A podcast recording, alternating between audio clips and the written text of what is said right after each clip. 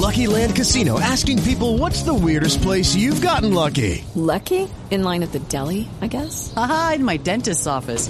More than once, actually. Do I have to say? Yes, you do. In the car before my kids' PTA meeting. Really? Yes. Excuse me, what's the weirdest place you've gotten lucky? I never win and tell. Well, there you have it. You can get lucky anywhere playing at LuckyLandSlots.com. Play for free right now. Are you feeling lucky? No purchase necessary. Void where prohibited by law. 18 plus. Terms and conditions apply. See website for details. Hello, welcome to 5x5. Before we start, make sure that you've listened or watched or read any of the things we're about to discuss in the podcast. Because if you haven't, everything's about to get spoilt for you because we go into lots and lots of spoilers. So if you want to watch these films, read what we're talking about if it's a comic or listen to music that we're discussing. For God's sake, stop listening to this, go off, read, listen, watch what we're talking about, and then come back. If you don't mind it being spoiled, carry on. If you've already seen it, carry on. This will be our own discussions, so you can listen to what we're rambling about. They're our own opinions, so you might not agree. And if you don't agree, that's completely cool. But for God's sake, don't write in angry to us because, let's be fair, opinions are like arseholes. We all have them, and some of them pretty much stink. Enjoy the show. Switch to DCS ranging. 240, nominal to profile. We're in the pipe. Five by five.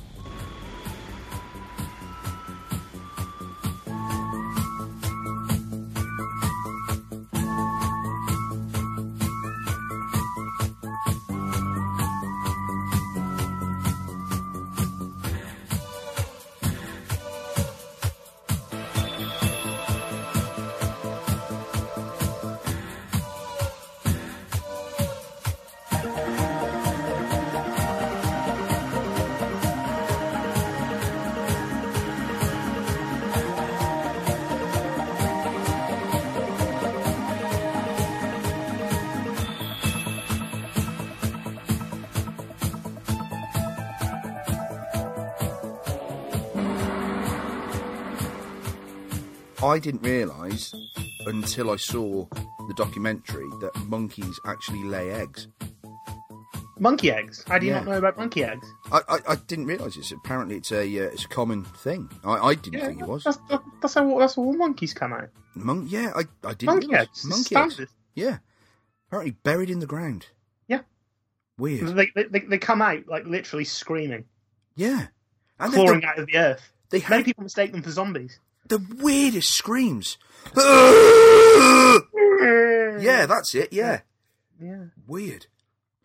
Welcome to Five by Five. Uh, I'm uh, one of the hosts, Chris Jones, as you know, and with me, as ever, is the illustrious Mister Midi. Hello. We've got a good one today, haven't we? We do. We got a real good one. Not I- that the last one was uh, uh, wasn't good. It was awesome. It was great having Sam on. We're, we're on a proper 80s kick at the moment, aren't we? We really fucking are.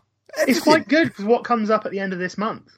Oh yes. Well, yeah. Ready It Player actually One. ties in quite well, actually, uh, pop culture wise. Well, we've got we've got to do the Ready Player One um, pod because that's been requested by our good friend Ross. The, the, all this stuff, I think, fits in quite well because it's all very pop culture related in that kind of genre, isn't it? That kind of era as well, the 80s. It's, it's an area that gets focused on quite a lot in that film, so um, it's a good primer, I think, to hit up a few of these films in the interim. Yeah, and I think last week's one, uh, well, not last week, but the week before, the last episode, either Last way, episode. uh, was was good. I enjoyed last episode with uh, with good old Sam, and his his anger, so angry about that new uh, Karate Kid, well, that old Karate Kid film, well, the remake of the Karate Kid film. You know what I'm saying? We didn't even talk about the fourth one that had uh, Hilary Swank in. Shit, yeah. Got about that one. We'll have to do an entire episode now with Sam and, and Hilary Swank. An entire episode just directed, We uh, know- you know, for for the next Karate Kid. We're just covering that for four hours. Yeah, we'll do a four-hour extended cut. Um, maybe do a Kickstarter and make it to a twenty-four-hour pod just based on a film that's probably an hour and a half long. You could probably watch it about eight, 18 About times. three people in the entire world care about it. yeah. Well, so so Sam, I know you're listening to this. Uh, you're gonna get involved with that. We'll have a, a swankathon, um, a good old swanking over the Karate Kid Part. Four or the new student or the what's it called? Karate Kid Four. Do you know The- what we call it? We'll call it a circle swank. Everyone likes a circle swank. That is what we'll call it. I know, Sam. You're going to be loving it. Uh, so we'll have a circle swank over Karate Kid Four at some point. I'm, I'm sure. Um, but just on a quick tangent about Karate Kid as well, before we carry on about this week's film, um, they released more Cobra Kai footage, haven't they? They did. I, I, caught it the other day. It's very tiny little snippets, isn't it? Mm. I'm really each time there's a new it. snippet. Yeah, yeah, me too. It, it generally looks interesting. It really does look good. It's going out over YouTube, isn't it? It says YouTube Red on the actual trailer. So are we going to need to have a subscription? Do you think? I'm watch it? wondering if this is a subscription service. I, I'm- don't know a great deal about YouTube Red, unfortunately, so Hmm. I'll have to, I, I will have to look into that. Hmm. Because I'm, I'm not missing Cobra Kai. One way or the other, I'm watching it. yeah, that was that was ace. That, the, the trailer to that really looks good, and then ne- uh, the latest one, it almost kind of looks like Dan is uh, Danny's the bully. Yeah, it's uh, interesting little tidbits keep throwing into these teasers. Hmm. It, it really does uh, That's how it looked. pique the Anyway, interest early, doesn't it? yeah, in the last one, that's how it looked. So it could be completely wrong, and it could be a misdirection. But in the last trailer. Um, there's with a bunch of his friends, and they're going, "Oh, this is the guy. Oh, you're the guy. You, you kicked his ass." And he goes, "Well, technically, I, I kicked his face or whatever it was." Um, yeah, uh, if you want to get technical about it, and he's kind of getting a bit cocky, and I'm just thinking, Yeah. "Ooh, that's interesting." Mm. Because you see, there is an online theory Mm. that um, Danny's actually the bully. Mm. But that's for another Interesting. pod. That'll be for the the, the, the swank circle. Oh, I, I I think once we've seen it, we we we should almost certainly cover Cobra Kai. Give our um, give our view on it. We'll, we'll we'll get Sam back for that one. I think that that's Yeah. for a definite. Right. so anyway, this week, dear listeners, we have Buckaroo Banzai, We do. Mister Mid. I'm new to the world of strange films. What the hell is Buckaroo Banzai, and where can I get one, and how does it stop the itch? Uh, Buckaroo Banzai, or to give it its full name, The Adventures of Buckaroo Banzai Across the Eighth Dimension, is a 1984 uh, sci-fi action flick. It's kind of one of those films that defies genre. It's definitely sci-fi in there. Definitely some pop culture references in there. there. There is some action. There's some comedy. It's a bit of everything, isn't it? Yeah, it, it, is literally. You, I can't put it down as any kind of genre. And uh, I think the thing is that the, the film is so involved anyway. It's very difficult to try and um, summarize, if you will. I mean, we'll we'll go into that further, of course. Um, I'll give like a little brief history lesson on the film, um, just to set up um, the genesis of how it came about, basically. It was um, directed by a guy called W.D. Richter. Uh, he's known to uh, people for um, directing. No, he didn't direct. Sorry, he, he was, he was a writer. He was involved in the writing of the Invasion of the Body Snatchers, the one with Donald Sutherland. hmm He also wrote big one here, Big Trouble in Little China. hell yeah, he did. Yeah, Hell yeah, he did. that's a, that's some pretty impressive uh, CV footnotes to begin with, isn't it? Really. Mm. but um, uh, this one he wasn't involved as a writer. Uh, he did throw in some bits and bobs, but um, he, he- he's the director on this film. It was actually uh, written by um, Earl Mac Rauch, as the guy who did this, and uh, it's basically um, the, the- the genesis for Buckaroo Banzai. It, it comes from um, it would have been the early to mid seventies because uh, Richter, the director, he'd read an, uh, the first book by aspiring uh, screenwriter and uh, fledgling author Earl Mac Rauch, and um, he expressed his desire after reading this novel to um, to work with him because he was really impressed with it. He loved the book. It was um, advised to read it by his wife, who placed it in his hands, and uh, he loved it. He loved the way Rauch uh, wrote, and he, um, he he saw some promise there. So he saw it was something he could work with. So he issued like an open-ended invitation to Rauch to come out to LA and work with him. Uh, this invitation was open-ended. It could, you know, whenever he had a spare spot in his uh, calendar, he could come and hang out, and they'd work on something together. But cool. there was yeah there, there was it, it, it wasn't an overnight thing i mean this is 1974 this is a good 10 years before the film actually gets filmed um, a number of years pass um, and uh, eventually takes up Richter on his offer flies out to LA um, and he uh, relays an idea to him uh, revo- regarding a character that he's come up with called Buckaroo Bandy. Uh, that that was Buckaroo Banzai's original name, Buckaroo Bandy. Um, that does sound fucking he barking, doesn't it? Yeah, he, he he just gave him a rundown of the character, very basic rundown of the character, to try and sell his idea. Uh, and uh, Rauch liked it so much, so, ugh, So Rauch month? liked it so much. I'm I'm missing up my words, like, aren't I? um, he, he, Rick liked the idea so much that um, he basically offered Rauch, uh, I think it was like one point five thousand dollars to develop his story and write it into a screenplay. So he's basically saying, "Here's this money. You're on my payroll. Work on that. We're doing something with it."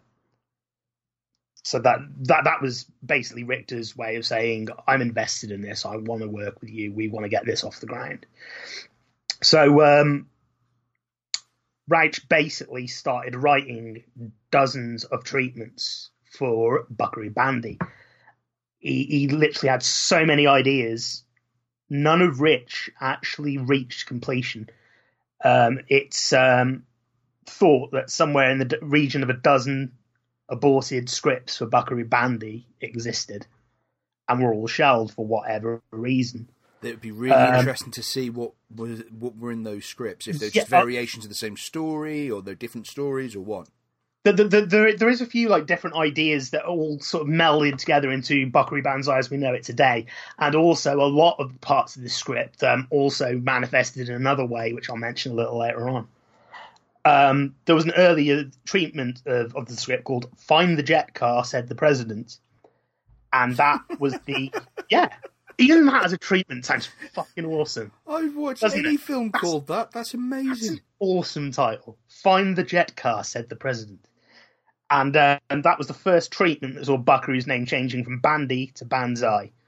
Um, it was a change Rauch was keen on, but uh, Richter. Sorry, Rauch wasn't keen on the change, but uh, it was Richter who actually urged him to keep the name Banzai rather than Bandy. It just sounds better anyway. Um, and I think also the concept of the Hong Kong Cavaliers also appeared in this early draft as well. Um, I think they were the only two real major ideas from that particular treatment that actually stuck. Um, there's another brilliantly titled uh, treatment as well called "The Strange Case of Mister Cigars." Sorry, but, what? that is not what. He came up with some amazing names for his treatments for, for the Buckaroo Banzai scripts. And uh, another one was called The Strange Case of Mr. Cigars. But it, it's not just that, it's what actually entailed the, um, the, the, the, the framework of this treatment. It involved a giant robot and a box of Hitler's cigars. That's a G. I want to see that film anyway. Now It, sounds, it sounds like freaking Danger 5. That's amazing. Yeah. You ever seen Danger 5? It sounds Yeah. like a Danger 5 plot. Oh, that sounds so good. the That- Strange Case of Mr. Cigars. That's awesome. That sounds amazing. Um, but uh, I mean, uh, uh, as daft as these things sound, they they are very important because facets of these treatments, um, although they were aborted, uh, little bits and pieces from it survived to form Buckaroo Banzai as we know it today. I mean, we move forward now to like um, the early 80s, 1980.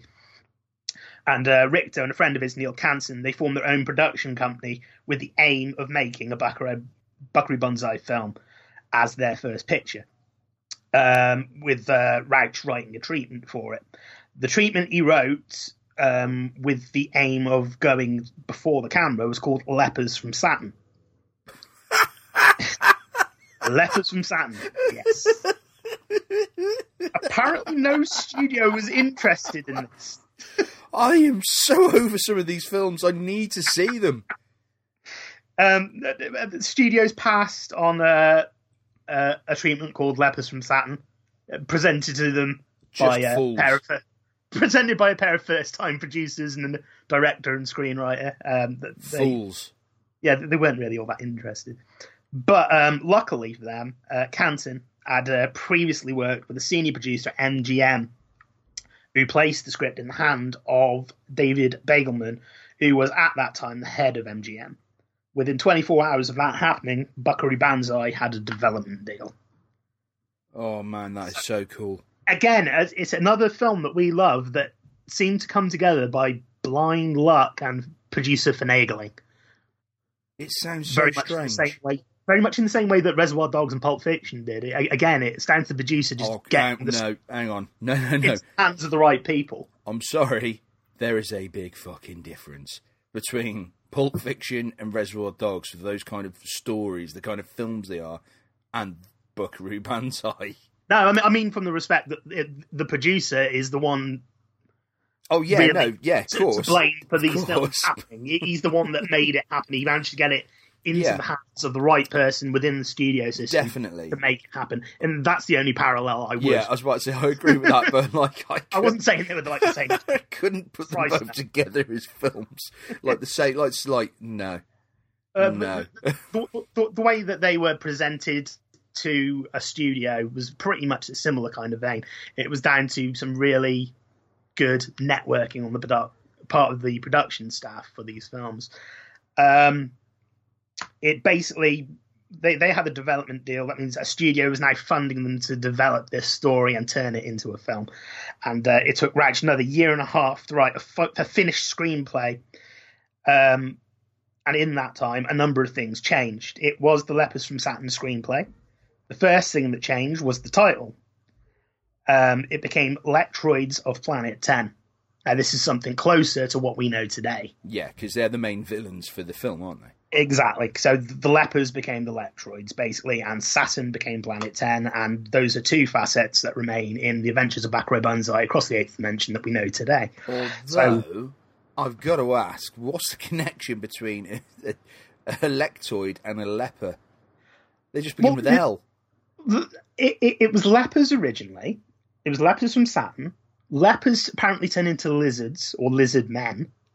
What? And then- yeah, no, that's what happened. It, it, this is the train of thought he was working on when he was ad- adapting the script during this development process.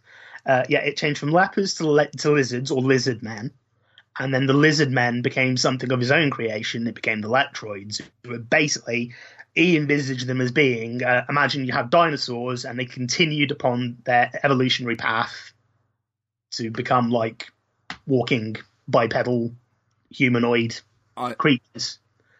I literally Pretty much like the Silurians in Doctor Who. Yeah. Uh, um, no, hang on, wait. Right. I just think lepers, dudes that fall apart, see Papillon, the film Papillon, right? Yeah. Dudes that fall apart, uh, singing detective, right? Lizard men. I'm just. I don't know how his mind works. I'm just saying this is how it happened. During the development process, it went from Wow. lepers to lectroids, and uh, it had a little stopgap at being lizard men at one point. That's amazing. I mean, Um, just yeah- thinking about the, the connection between those, the the beginnings of that know. character. I, you know. I do not know how his thought process worked on that, but um, that's how that's how it ended up. I mean, I, I suppose he went from lizard men to lectroids because he wanted something that was his own idea. I mean, I think the lizard men thing's been done a lot in science fiction, um, dating back from the 1950s and the like. So he, he he did his own spin on it, and it, he, he basically envisaged, uh, in a physical sense, them as being like evolved dinosaurs, or how he would imagine evolved dinosaurs would look and that's the idea he had around electroids. Hang on, hang on. Whoa, whoa, whoa. This is sounding very familiar to me. Evolved dinosaurs. Well, you're going to start talking about Super Mario Brothers. Exactly. That's exactly why this is sounding familiar. Are you telling me this is essentially a proto proto Mario Brothers? the proto Mario Brothers storyline. Wow. That is just Some interesting parallels there. oh my god. Uh, yeah. So- so, so basically, yeah, he, he was taking bits and bobs from um, from his past treatments as well. Um, the ones that were weren't used, those th those dozen or so that weren't used, and he basically took things like um, the backstories for the characters. They were taken from various treatments, and he moved them all over into the main script. Because as we know, watching the Adventures of Buckaroo Banzai, there's a very involved and well written history to these characters, and that comes from all these aborted treatments of the script. He, he uh, over this time he managed to create a whole world inside his head of these characters, the adventures they've been on, um, you know, their motivations and the like. And that's Uh, interesting that you'd say that, just as a side note, because I would say the one the one thing about this film is you feel almost like you've missed something when you're watching it. Yeah, very much so. Uh, the first time I watched Buckaroo Banzai, I went, "What the fuck? Uh, have I have I missed something?" And my brain hurts. Well, We'll get we'll right. yeah, okay. Right. We'll finish off the the origins and then we'll Yeah. go to our first ever watchings of it. Yeah. So carry on, you were saying. Um, so yeah, basically, um, it looked like things were on track. Um, he was he was piecing together Buckaroo Banzai as we know it today. Uh, it looked like everything was going as it should, and then disaster struck because um, there was a Writers Guild strike that forced back production by another year. Man. Now, in the space of this year, Begelman was removed as the head of MGM, which means Buckaroo Banzai was up in the air. It, it was his baby; no one else wanted it. So, yeah. What Begelman did was he started his own production company. The production company is called Sherwood, which everyone will know from the beginning of the film. Their little logo appears, and he exercised a buyout option from MGM for the Banzai script, which he then took to 20th Century Fox, and he secured, secured a 12 million budget with them. And uh, Rauch, in the meantime, he rewrote his treatment further three times in that intro. In, in in the space of that year, when all of this was happening, he went back and did three more rewrites on that script until he had a final shooting script that he was happy with. I, I- I don't know if it's the fact that Rauch is a perfectionist, the fact that he has a million and one ideas flying through his head at once, and they don't all fit into one thing in a logical fashion. It, it, it just seems like it. I, I don't I don't know it was like a, the way he, he writes is like a constant stream of thought type thing. He keeps banging ideas out, and now that won't work. Where's the next one? And just keep doing it like that. But he, he, yeah, he had that whole year, and he, he wrote another three treatments of that script. And at the end of that, he ended up with the final shooting script. And um, that is basically the background of Buckaroo Banzai. That is so. It's really fascinating. You could you could happily watch a really in depth documentary about it. I'd love one. Th- There isn't one, and there really should be. There should be. You'd I mean. I've, I've I've got I've got the Arrow release of Buckaroo Banzai, and they did put some really cool stuff on there. But I haven't really- got it. I haven't got it, but I, I would have thought they would have done a documentary at least. Oh, th- th- there is some stuff on there, but I think it deserves like a feature length, like a really long, in-depth documentary. I'd watch it. Like who goes there? The um, the thing one. Yeah, yeah, like a really Yeah. big, in-depth thing. I mean, I suppose it's too niche a thing to put that kind of money in. And I suppose if anything like that was ever going to emerge, it'll be a fan made, Yeah. financed You- type type deal, really. You've got to. You've really got to have a big following and be able to recoup the cost of producing these things. the fact Um, of the matter is, it, it, it, it's very niche, isn't it, Buckaroo Banzai? you could have got away with it when there wasn't so much digital content about. But Yeah. now with digital content, the one thing I notice now with digital content is the special features getting less and less. Yeah. Yeah, no, I have noticed that as well, actually, to be honest. And unless it's something that's super massive, like a massive, massive film or I. I, I think the only people who really take the extra effort to do stuff like that Arrow. are Arrow. Yeah, every day of the Um, week, Arrow. In in, in in the US, Scream Factory do put quite a bit of effort into theirs. They're kind of like the American equivalent of Arrow. Oh, the But, Shout um, Factory and Scream Factory, isn't there? There's there's a couple of them. They're all Yeah. in the same. They're, they're the, Yeah. the same company, I think, aren't they? But they're Uh, just I they're different it's different- divisions. Different subsidiaries of the same company. Yeah, But um, Arrow, in my opinion, is a world leader. yeah, yeah, Because- definitely.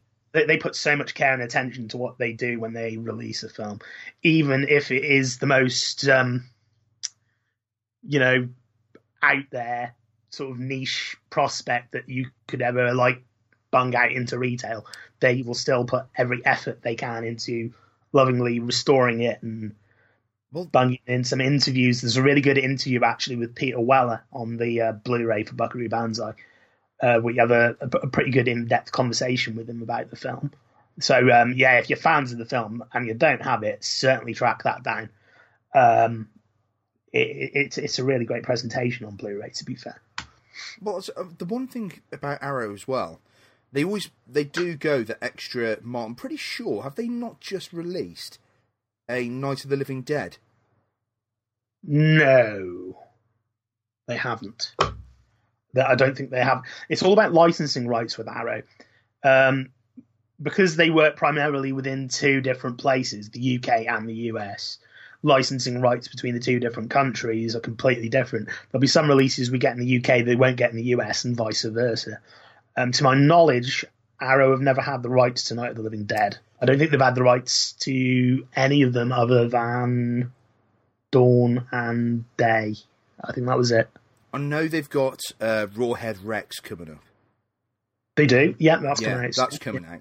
Yeah. Um, oh, God, so, hang on, this will bother me. But while while I'm looking for that about I don't think who has Dead, the rights tonight, to be honest with you, mate. I'm not too sure. I'm, Because- pretty, I'm, pretty, I'm pretty sure it's not Arrow, though.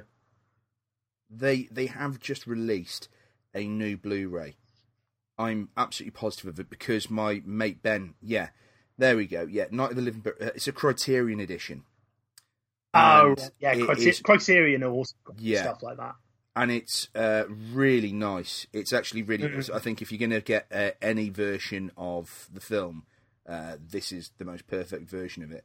Um, there's loads of stuff. They've really gone out there to to make sure there is there's plenty of um, features and things on there, and it just looks great. But again, I think I got it confused. It, it's Criterion, isn't it? So it's sort of Sony again, and stuff.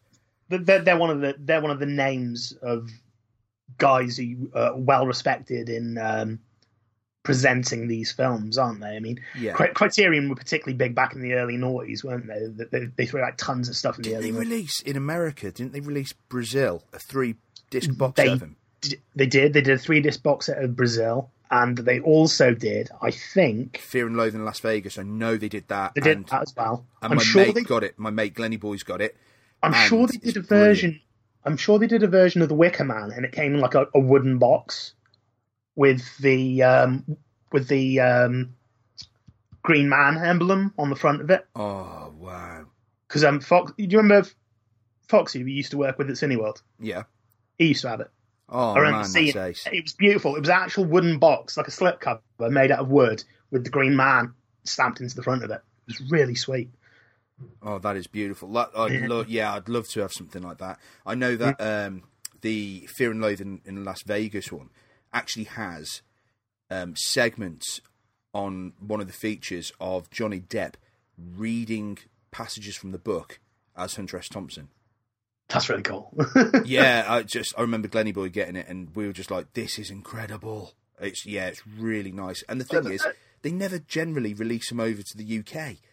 No, see that. See that's it. A, a, a lot of it is down to licensing. I mean, Arrow again. Going back to Arrow, we're, we're, we're briefly diverging here, but it does make a point. Uh, Arrow did one recently um, of Reanimator. Oh yeah, they did, didn't they? The original Reanimator got the Arrow treatment. Over here, we only got Bride of Reanimator, which is great because it's an awesome fucking film, and Arrow did a really great job on it. But we, they don't own the rights to Reanimator in this country, so we don't get that release. I always like the ending to Bride of Reanimator. I think it's Oh, my God, favourite ending of all of them. Completely off the wall, isn't it? That ending. Yeah, flying heads and Yeah, yeah. craziness. Yeah, it, it just goes a bit Hieronymus Bosch at the end, doesn't it? well, no. This is, see, this is actually all relevant. Believe it or not, dear listener. Um, I know we like to go on mad tangents, and we embrace the tangent here on Five by Five. But it is a very good point about uh, niche films and who who- buys them and the people who love them and the kind of information that comes out. And it really goes down to the kind of film fans when they find a film or not just film fans in general uh, people who find a connection with something and they're like i must have this because of x y and z um, it'll be. everything. Everybody's got that gem that they absolutely adore, and people are like, "What the hell are you talking about?" It's like Exactly. that's beautiful.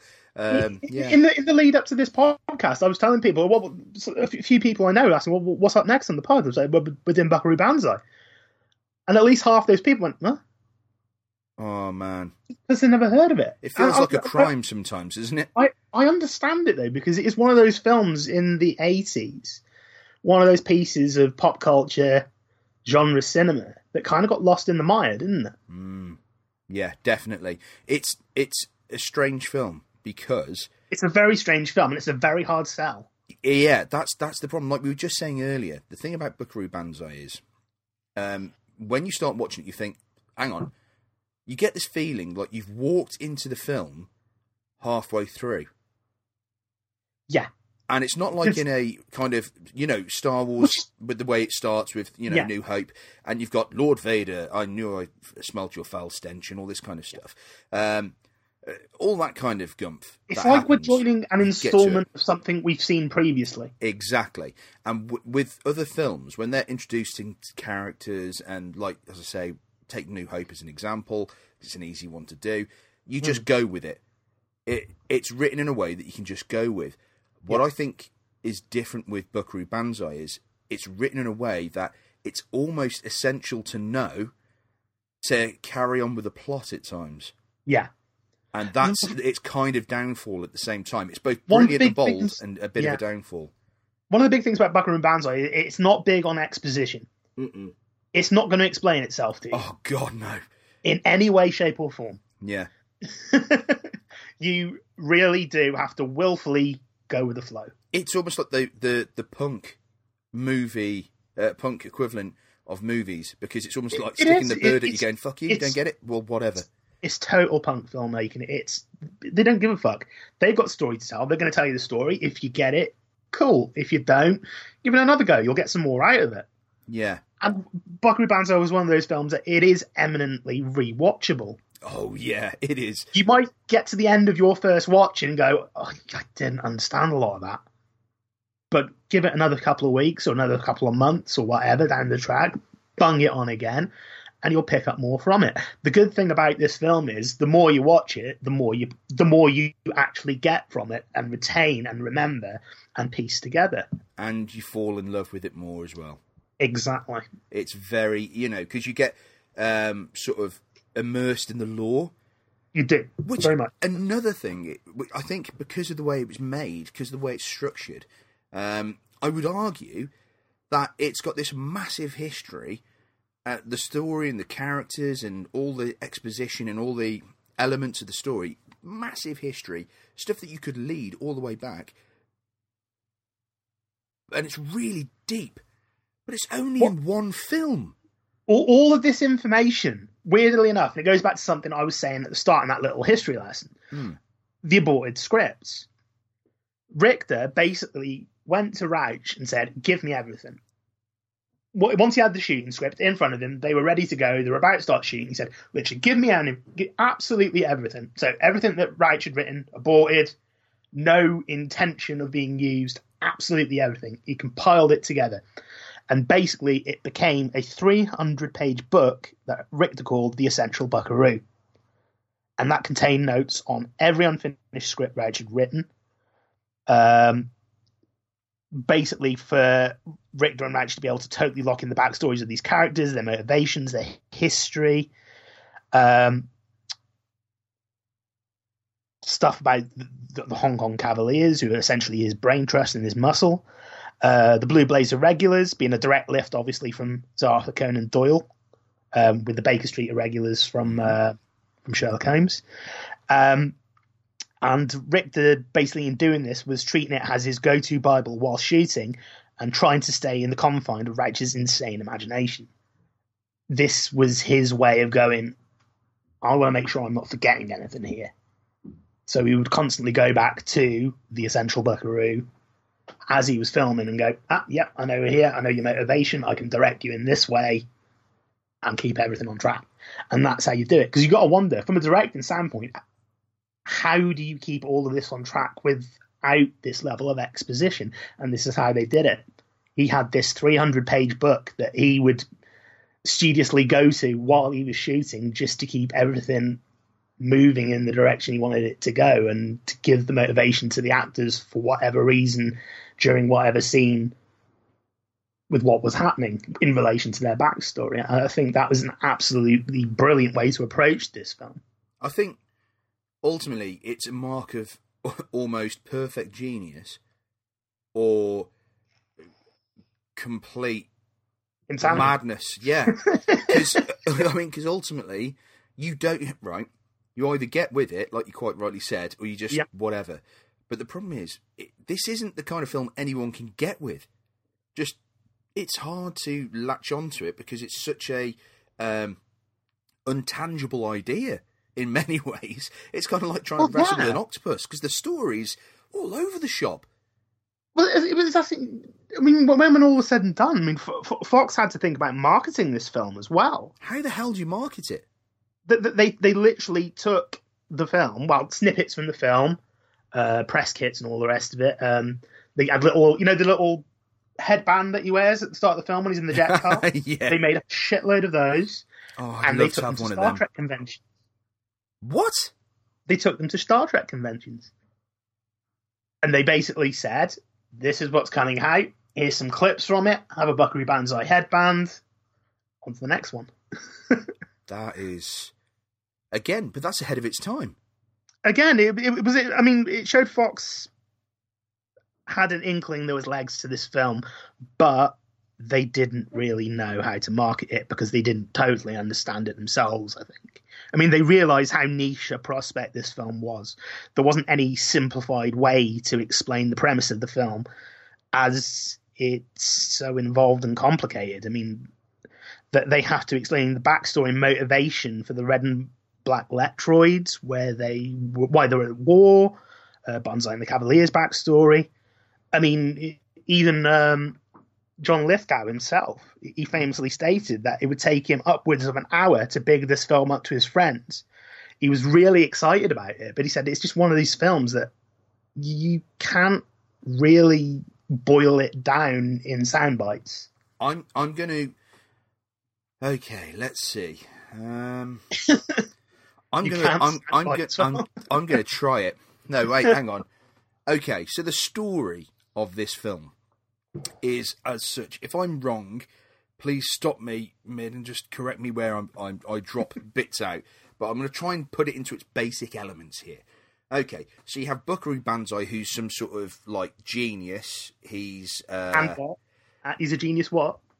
Oh, um, come on, help me out here, dude. He's a brain surgeon. oh yeah, he's a He's a rocket scientist, he's a rock musician, rock star, and he's and he's a rock star. and a samurai, so, so, uh, yeah, yeah. He, he, he- he also uh, master studies uh, samurai. E- Eastern philosophy as well. Yeah. So he's all the and um, you know physicist, all these things. So you've got this one super genius and his mentor, uh, Doctor Hikita. Yes. Yep. And they create a device called the oscillation over Overthruster. Yeah. Okay. Yeah.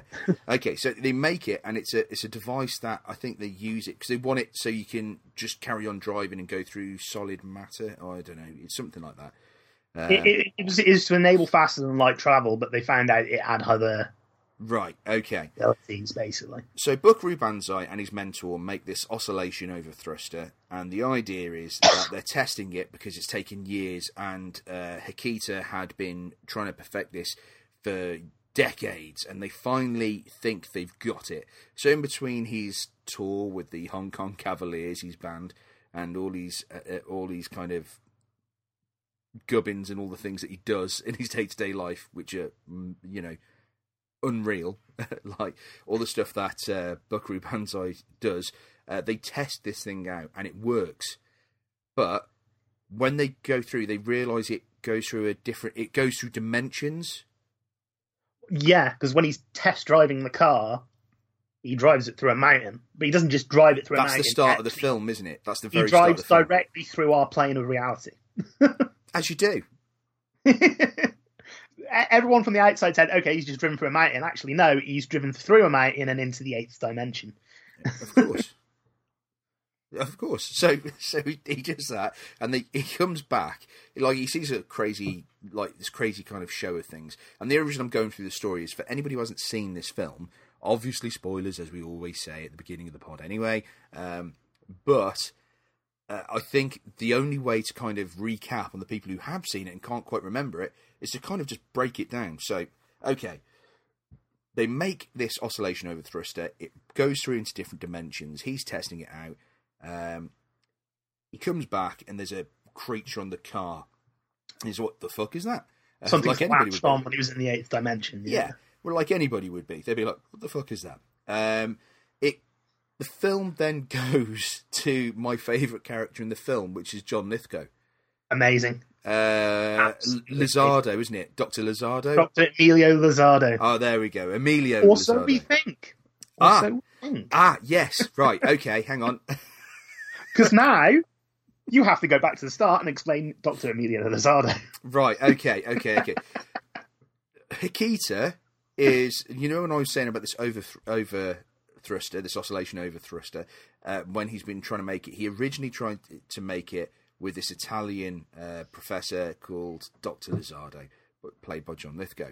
Um, he they built one of these things back in I don't know the Second World War. 1930s, basically, wasn't it? Yeah, something like that. And uh, they test it out. Well, no, Lizardo tests it out, and it's not They weren't going to test it, but Lizardo decides, no, I'm doing it." because he's this like I'm a genius. I know exactly what I'm doing. So he, he goes and Yeah. does it, but he gets stuck between um, Two dimensions. Yeah between our reality and the the reality of this eighth dimension, um, and it's caused him to go a little bit mad.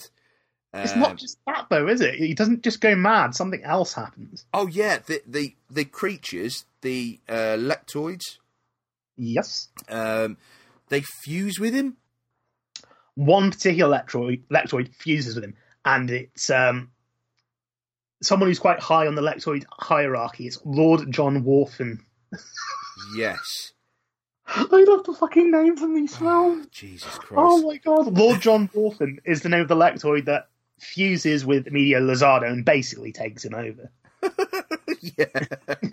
but it's he's still there though. Lizardo's still there. He, he, he's, he's kind of driving Lizardo out like a big flashy car. Yeah, but no, Um, but Lizardo's still there though. He's still he's Yeah, just he has bits. It- It's almost like he's using Lizardo's memories and his intellect, but Whorfin's in control, basically. so Oh Christ. But but it's it's like it, it's really interesting because it's in the way that um, Lithgow describes how he approached to playing Lizardo. He said the way he walked, that that kind of oh my god, that's so shoulder led limp, almost like crap. yeah, it's, It's yeah, almost like great. Lizardo's fighting with Warfin for control of his body, so he runs like a bit of a mental. because I always thought the way I've always read it is um, Lizardo's so such a genius. He's actually he's keeping uh, what's the name of the guy again? John Warden or Whorfin. Whorfin? Right, he's keeping Whorfin at bay, but Whorfin's influencing him, but he's still in control. See, I, I always understood it that Warfin was the one who was in control, and he, he was basically using Lizardo's body as his means of moving in our dimension. Because I thought that's why he like he's so insane because Lizardo. Well, yes, the, yeah. the, the, it's, there's two beings occupying one body, yeah, so it's sending the Lizardo side of it completely insane, but also it doesn't help that Whorfin's pretty mad himself. itself, however you want to describe it. Uh, and this is us still trying to summarize this film. this this is the first fifteen minutes of the film. Holy Tony tutto!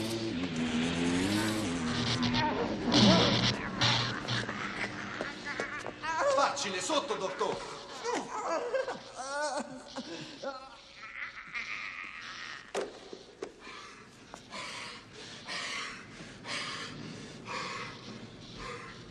Emilio?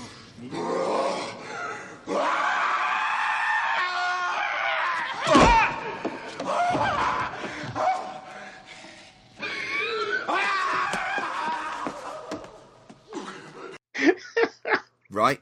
Okay. So, right. Hang on. Let's go back to the start. So this lunatic Lizardo um, finds out about this uh, uh, the overthruster being successfully uh, tested. And So he's found out that basically it's been perfected. It now works perfectly, yes, and he's in this insane asylum. He's been locked up. But basically, after Whorfin merged with him, um, everyone believed Lizardo to be insane. Mhm. Um, he escaped the scene of the accident, but was apprehended and subsequently thrown in a loony bin. and he he gets his kicks from uh, charging himself. basically, yeah, it, it, it's almost like whenever he feels like his li- being part of Lizardo in this body, and it feels like it's running down, and he, he, he's losing control of it. He, he basically gives himself electroshock therapy Yeah, to, to, to try and bring like a, it's back. like a car battery in the fucking pliers. It is, and he just attaches it to his ears and his tongue. Yeah. right. Okay. So anyway, right. So he breaks out. It goes back to uh, Buckaroo Banzai. Not even to break out because he, he kills that security guard who's actually Mike from Breaking Bad. Oh my god! Yeah. Yeah. Jesus. Sorry, I haven't seen the film for a long time because I haven't got a copy of it. Otherwise, I've watched it. Uh, Seriously, mate, go go go on Amazon, grab a copy of the the Amazon the Amazon. Go on Amazon and grab a copy of the Arrow release because it's fucking awesome. Well- really. You'll get it. You'll get it cheap as well. Uh, Jesus Christ, this is so nuts. This film's great. I love it. Um, it is. right. I, I love this film. I love fucking talking about this film. I get very excited talking about this. They film. they go. it goes. Is he doing a brain surgery? Is he doing brain surgery? Um, but but, but he, he actually he, he's he's doing a, a a procedure before he tests his rocket car. That's it. That's it. So sorry. the film starts with him doing a procedure, then doing the uh, the testing the car, and it's been recorded, isn't it? It's on live TV or whatever it is. Yeah, so he's he's just broken through into another reality, come back again, and he's got a gig. Yeah, and then he go well after we see Lizardo get out of there, like crab out. Um, he goes he goes back to Banzai and he's in um, he's having a gig with the Hong Kong Cavaliers, his band.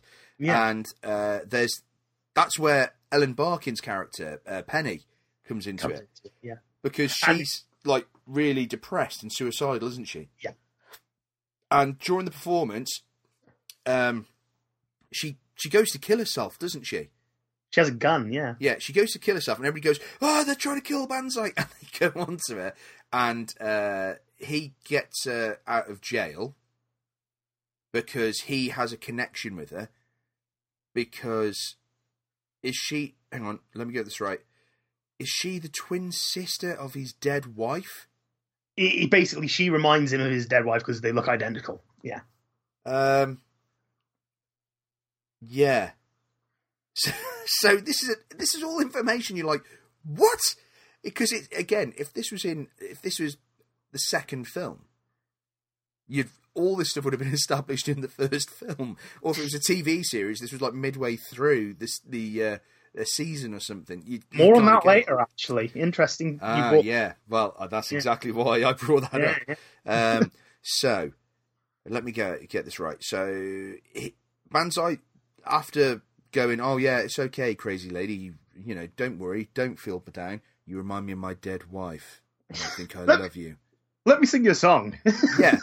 Um, he, he then does a press conference about because obviously the world are like, this is great and all. You've just destroyed physics as we know it, then fucked off to do a um, a, a gig.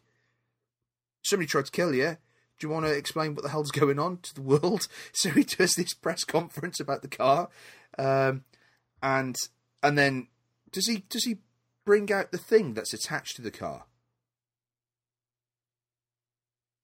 I think he.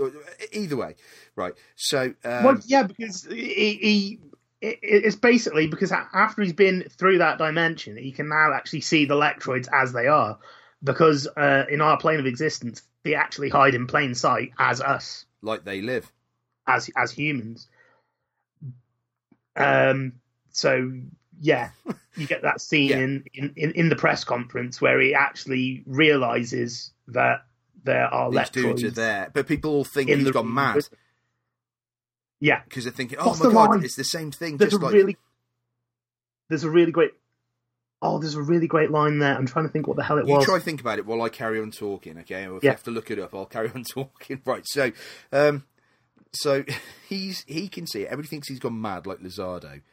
Because he can see these strange people in amongst the crowd when he's talking about his experience, which is even more funny because he's talking about that thing that's attached to the car or was attached to the car.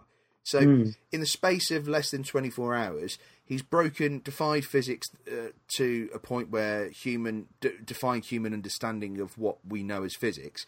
He's proved there's other life forms in different dimensions. He's played a gig and almost been killed, and he's found the uh, the woman who reminds him of his dead wife.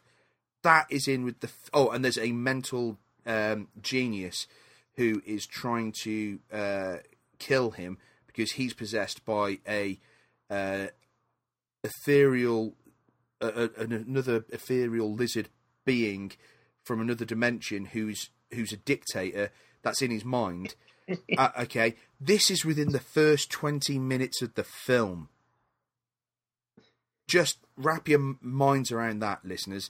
Okay, so it, like, it's a, it's a lot to try this, this, how do you this goes process back- this? You this goes back to what this goes back to what john lithgow said he said it was impossible for him to summarize this movie to anyone in anything less than an hour Yeah, because he would literally do what you have just done in explaining the film because you start doing it and then you go, shit, no, hang on, I've dropped What- something. what- Go back again, and you're like, what you what you've just done there is you have quite well, I might add, summarised the basic premise of the film.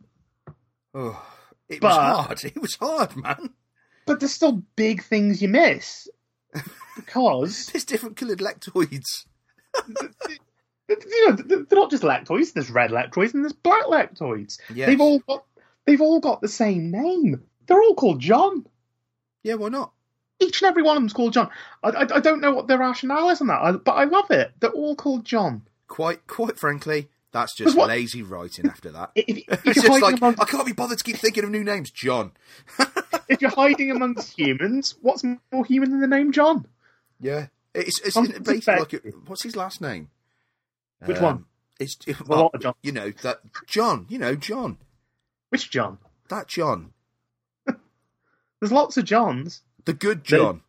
The, The John Parker, Yes, thank you. the Carl, Carl um. Is it Lumberly?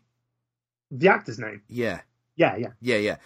He, he comes in because then they, he gets befriended by this really cool Rasta dude who's um, a little bit out there, and he's a lectroid called John Parker. He- he- this is the other faction of the Lectroids who are at, at war with Whorfin's faction of the Lectroids. Which begs the question. Right, why did this dictator go into Lizardo's body? Because L- Lizardo stuck his head in their dimension. Makes sense. um, but they can. But how did they get into our dimension? They must. I, I don't know because uh, I, I'd assume during the, the, the rocket test, Lizardo essentially rammed his head. So trying to describe all this stuff. He rammed Anybody his head through a dimensional wall, didn't he? He does. His head gets. It's like a cartoon, like a Bugs Bunny moment. His head is stuck in the wall, and he just. I just remember him screaming with that flashback. It's- Oh, when he comes out, yeah, he's just so So he's just gone mental. He's just amazing. screaming. It's so. I love that performance by John Lithgow. It's I- amazing. I, I, all the Lackfords are called John, but I just love the fact that some of the surnames are brilliant. Christopher Walken. Do you remember uh, Christopher Walken? No, Christopher Lloyd. Do you remember what Christopher Lloyd. Christopher Lloyd's John was called? oh, is it Mac Butty? No, Big Booty. Big Booty. It's not Big Booty. Uh, I say it. Wolfen believes he's called Big Booty. He's called Big Booty. yeah. There's an accent there. Oh, because the accent. I always th- thought it was Mac Butty. There's another one called John Smallberries. What? But there are all these weird aliens in suits. John Smallberries. And I mean, some of the a- acting talent in this film is really high-profile acting talent. They're all really wonderfully cast. it's incredibly 80s, isn't it? You've got Jeff Mm. Goldblum in there, you've got Clancy Brown in there, Ellen Barkin, John Lithgow. this is this is pre Goldblum being massive. yeah, pretty this is like well, this is 1984, isn't it? Mm. Um, yeah, yeah, it's probably. Well, I wouldn't say it's his big break because it wasn't a big film, but yeah, it's, it's the first um, high profile After- now after Death uh, in Wish. genre circles. Yeah, as as a rapist in Death Wish. yeah, yeah. So yeah, well, yeah, yeah. It's just like a little part in that, though, wasn't it? Really? Yeah, I know, but what? Yeah, so uh, I can't even think of many other films he was in prior to The Fly. he, he didn't really get many big roles until the 1980s. That's when Hmm. he really started to take off. Yeah, mid to But, late um, eighties, wasn't it? I mean, the it, it, the Adventures of Buckaroo Banzai is like a, a genre who's who from the 1980s, isn't it? Really? Oh yeah, definitely. And, and the film just goes crazier and crazier. It is mental. I wow, uh, yeah, I just There's just so much I love about this friggin' film. I mean, going back to that section um, where we see the gig, yeah, that's great because th- they really are playing that. They they're they're all like playing the music in that sequence. Paul Weller, Paul Weller, not Paul Weller. well, oh, no. yeah, he is a good musician. You're right. he is an accomplished musician, but we're not talking about Paul Weller. In fact, in fact, we're going to Oh, it was Paul Peter Weller Gabriel, wasn't it? Peter Gabriel, well-known uh, actor who played RoboCop. uh, P- Peter Weller was an uh, accomplished musician anyway. Um, so during that sequence, um, for um, their own like musical introduction and um, the rendition they do of the Skyliners "Since I Don't Have You." He plays guitar in that. He sings in that. He plays trumpet in that, and he also learned how to mime playing keyboard to that song. That's that, that that's some proper proper talent behind that. Really, it's it's quite impressive. That is Uh, amazing, isn't it? And uh, Paul Weller's rendition of "Since I Don't Have You" is fucking awesome. It's really good. It's re- it's really stripped back and really cool. I, I love that sequence. Yeah, I. It it's just everybody's really cool in it. It is. It's one of those films. It's just like, I mean, the, the end credits. I love I love those end credits. How hip are those end credits? Just going down an old um, storm drain. Like it's it's it's like you could be in the wrong side of Shoreditch right now, and you'd probably Yeah. see it. it's amazing, and they're all coming together. All the, the, the Hong Kong Cavaliers and all his his mates, and and for some reason Jeff Goldblum is another neuroscientist, but he likes to dress like a cowboy.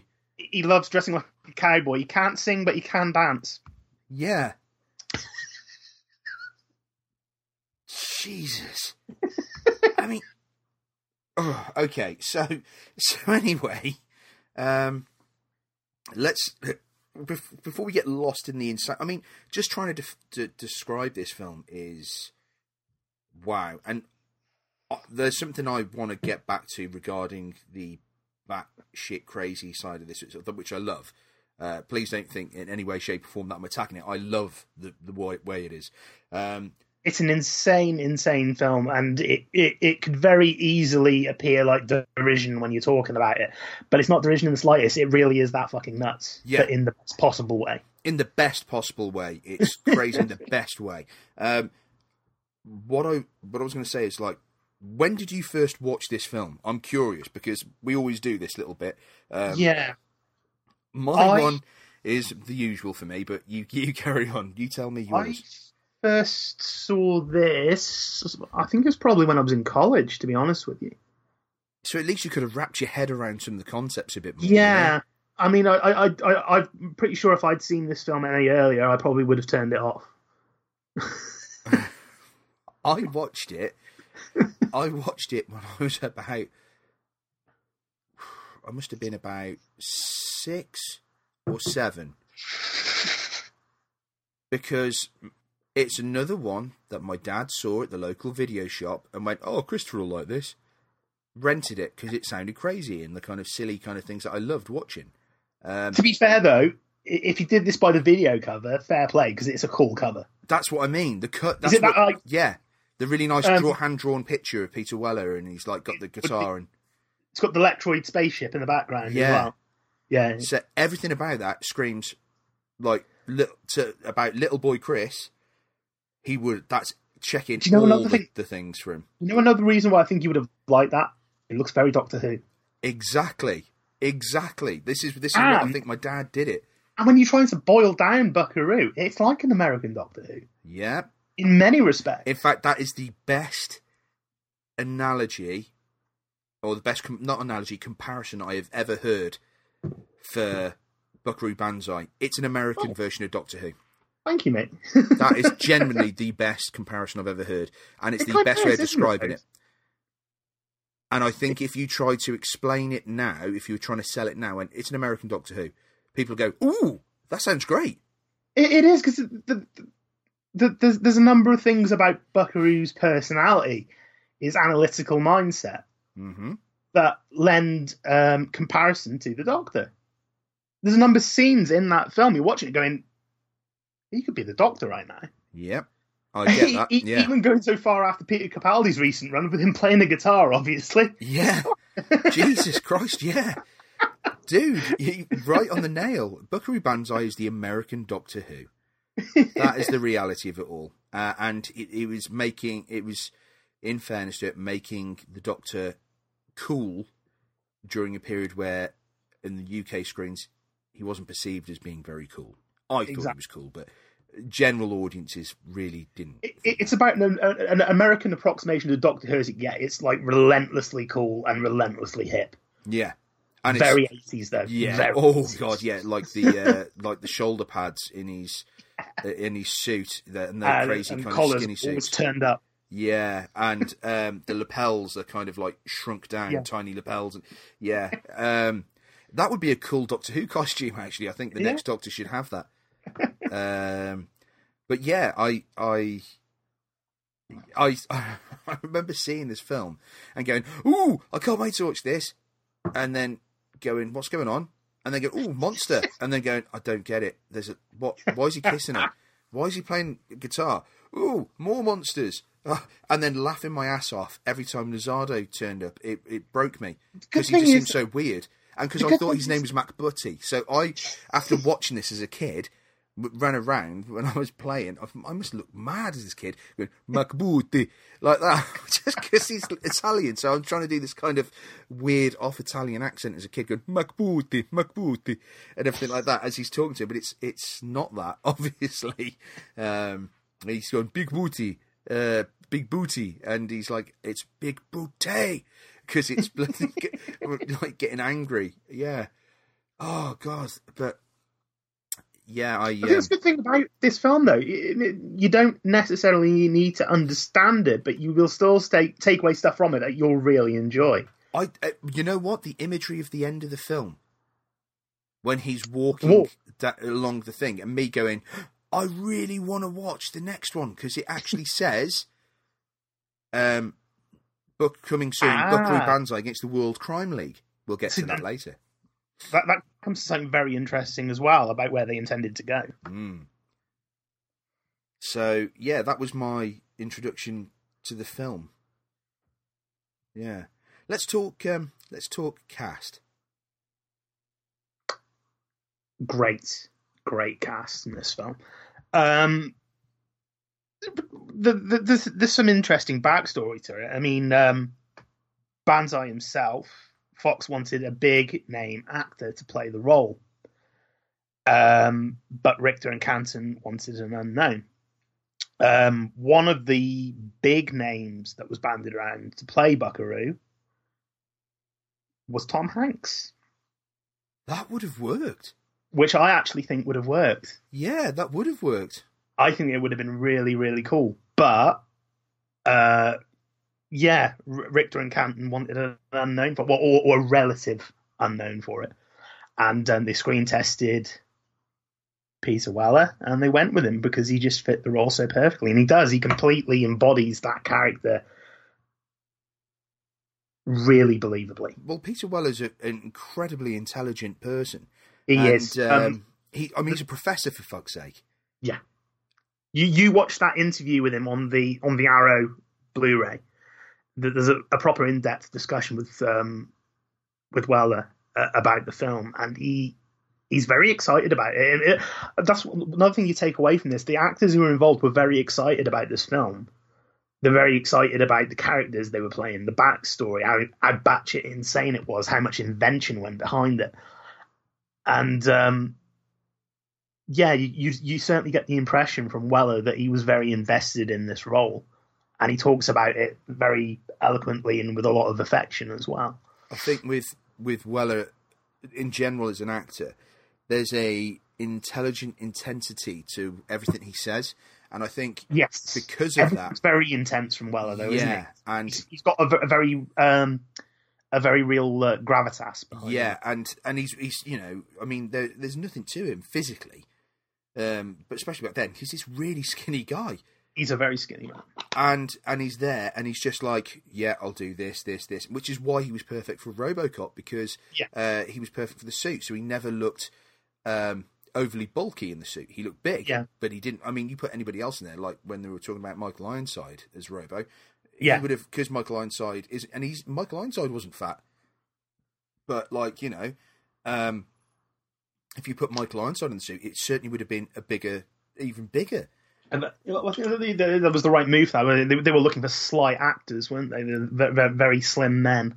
and there's I think uh, he's such a fascinating performer um, in regards to like you say physicality Yeah, that he can pull off a character like RoboCop with the bottom the, the jaw and the lips and you know kind of portraying emotions in just the bottom part of his face and then with a role like Buckaroo Banzai that's so such an eclectic uh, comparison of numerous individuals rolled into one character.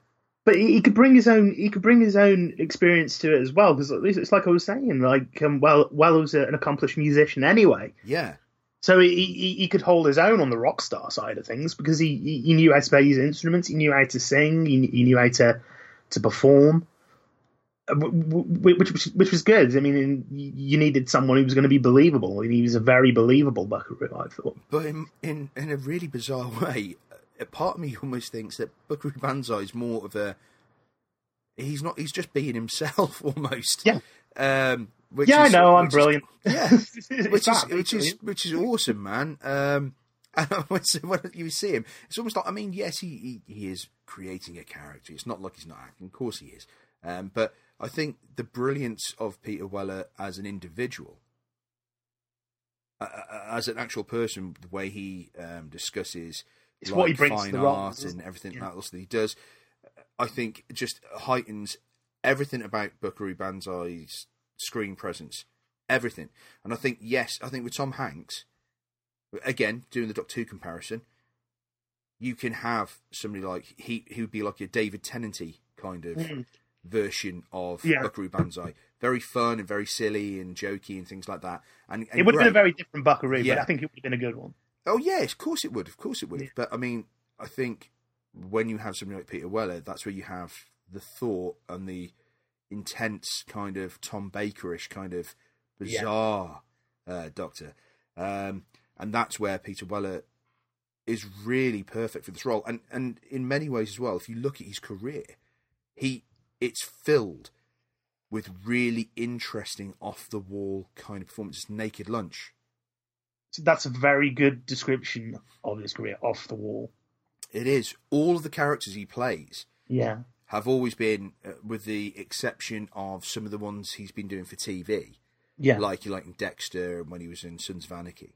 what what you just said was a very good example. I love Naked Lunch. Yeah, he's he, Like- all so intense and strange and macabre and uh, fluid and and just it's like everything. You can't even describe his performances. Sometimes I think Weller is a, a, a vastly underrated and underused um, professional source. I I- think he should have had a big, much bigger career than he did. It's it's, it's a curse of a lot of um, actors who have appeared in um, genre or what you'd class as pop culture cinema back in the eighties.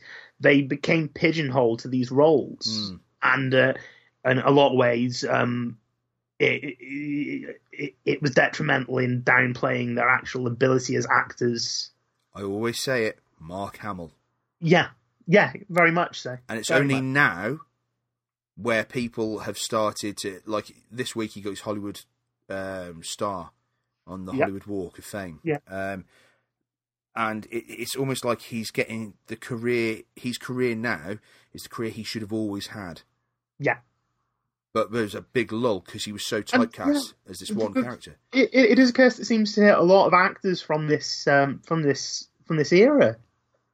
There's some really great genre actors at this time that just sort of got buried against the mainstream uh, unjustly. I think in many cases, Mm. uh, Weller being a, a prime example. I think. Um, Jeremy Irons, not Jeremy Irons. What the hell? Michael Ironside, Michael Ironside, that's Yeah. another good example. Yeah, because he's a great actor. Michael Ironside's brilliant. Yeah. Oh, he is. He he fucking brings it in every role he he, has. I mean, even the really bad ones. I mean, look at he, he was easily the best thing in Highlander too, and that film's atrocious. I, I'll always have a soft spot for Highlander 2. It's the only sequel I have a soft spot for. Um, love Highlander. The rest of them can go to hell, but I'll, I'll keep Highlander 2 as, uh, He, for my own he's amusement. definitely the highlight of that film. He is brilliant.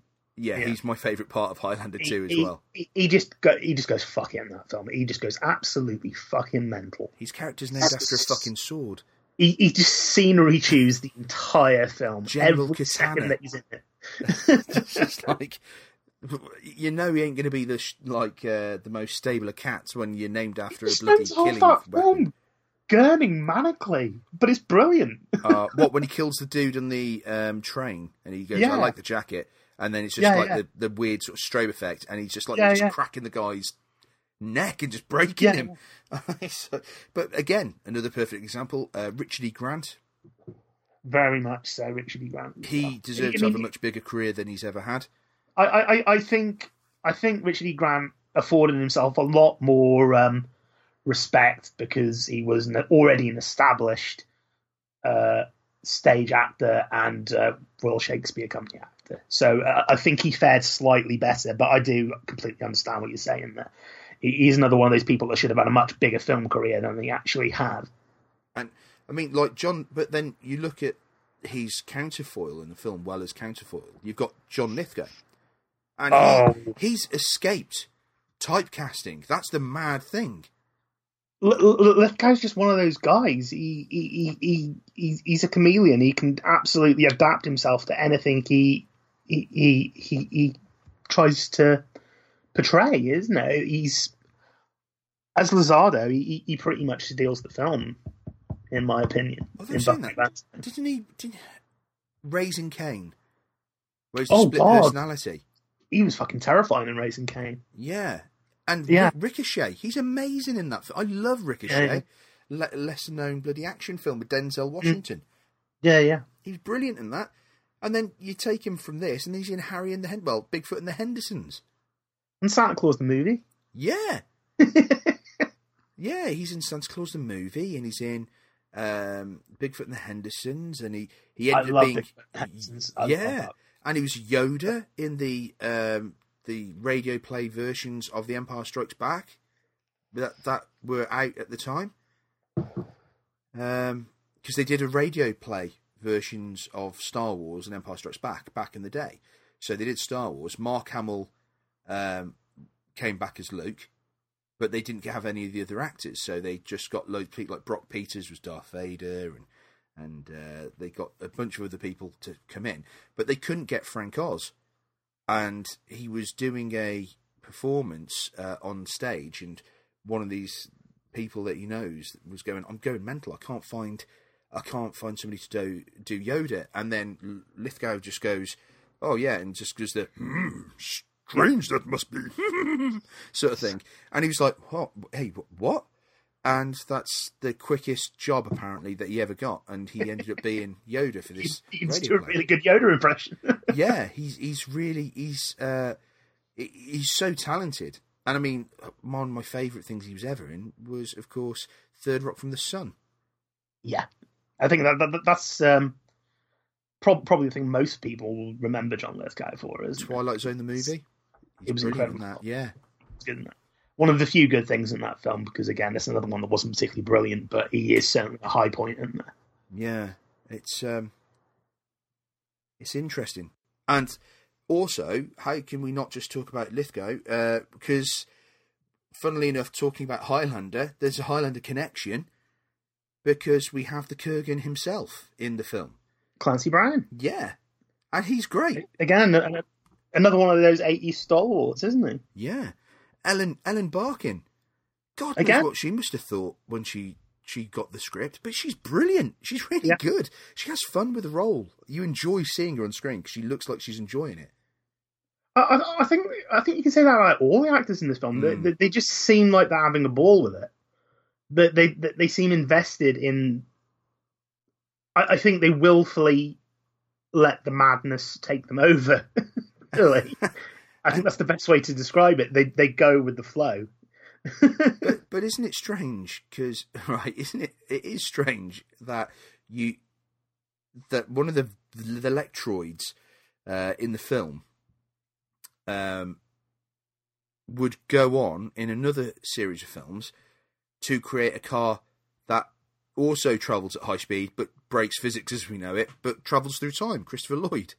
Yeah, John Big Booty. yeah, John Big Booty. Uh, yeah, there's loads. There's loads of people. Did you know Jamie Lee? Curtis? She was she she was in a deleted scene as Buckaroo's mother. Yeah. If How you look at the scene, that? if you look in the scene at the start, it's only in the widescreen version. You have the cockpit of the jet car. There's actually a picture of Jamie Lee Curtis on the dashboard. No but you'll way. only- You'll only see it in the widescreen version because it was cropped out in the um, other aspect ratio. That is so mad. That's Yeah. cool. I love knowing stuff like that. That's amazing. Uh, and another one, which you'll like, Ronald Lacey was in it. from, Yeah. uh, Raiders of the Lost Ark, of course. Yeah, yeah. Face. if uh, you know, if it melt in the face, all good, man. All good. And and Dan, Interestingly, Ronald Lacey um, was actually dubbed in this film. what? Yeah, an American actor dubbed his vo- his vocals. How?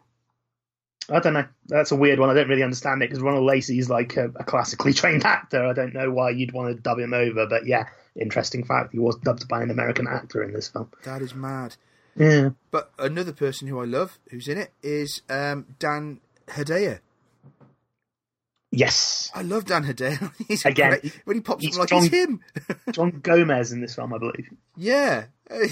Another one of the lectroids. The, the thing is, though, but you don't really. I, I, I might be wrong. Do, do you see Dan Hedaya when he's not a lectroid in this film? Is he constantly in makeup? I can't really remember. I think he is. We might be both wrong, but I can't remember seeing his face.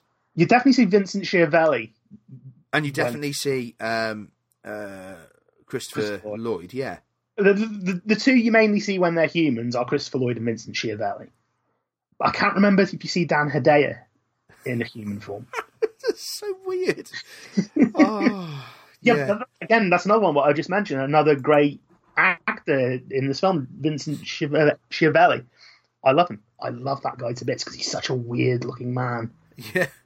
There's some But great, great. He has a real presence about him and the real way in which he delivers lines. I, I love that guy.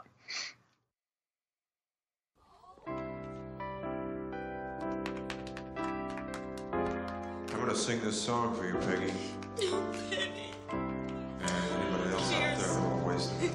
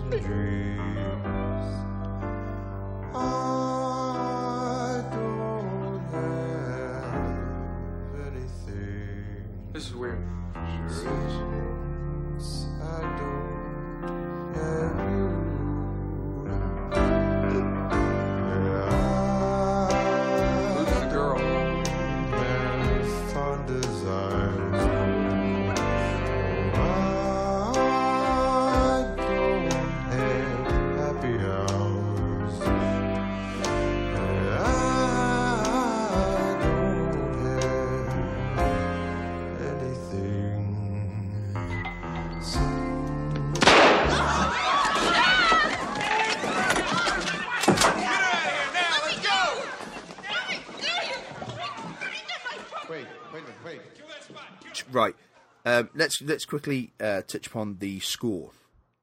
Right.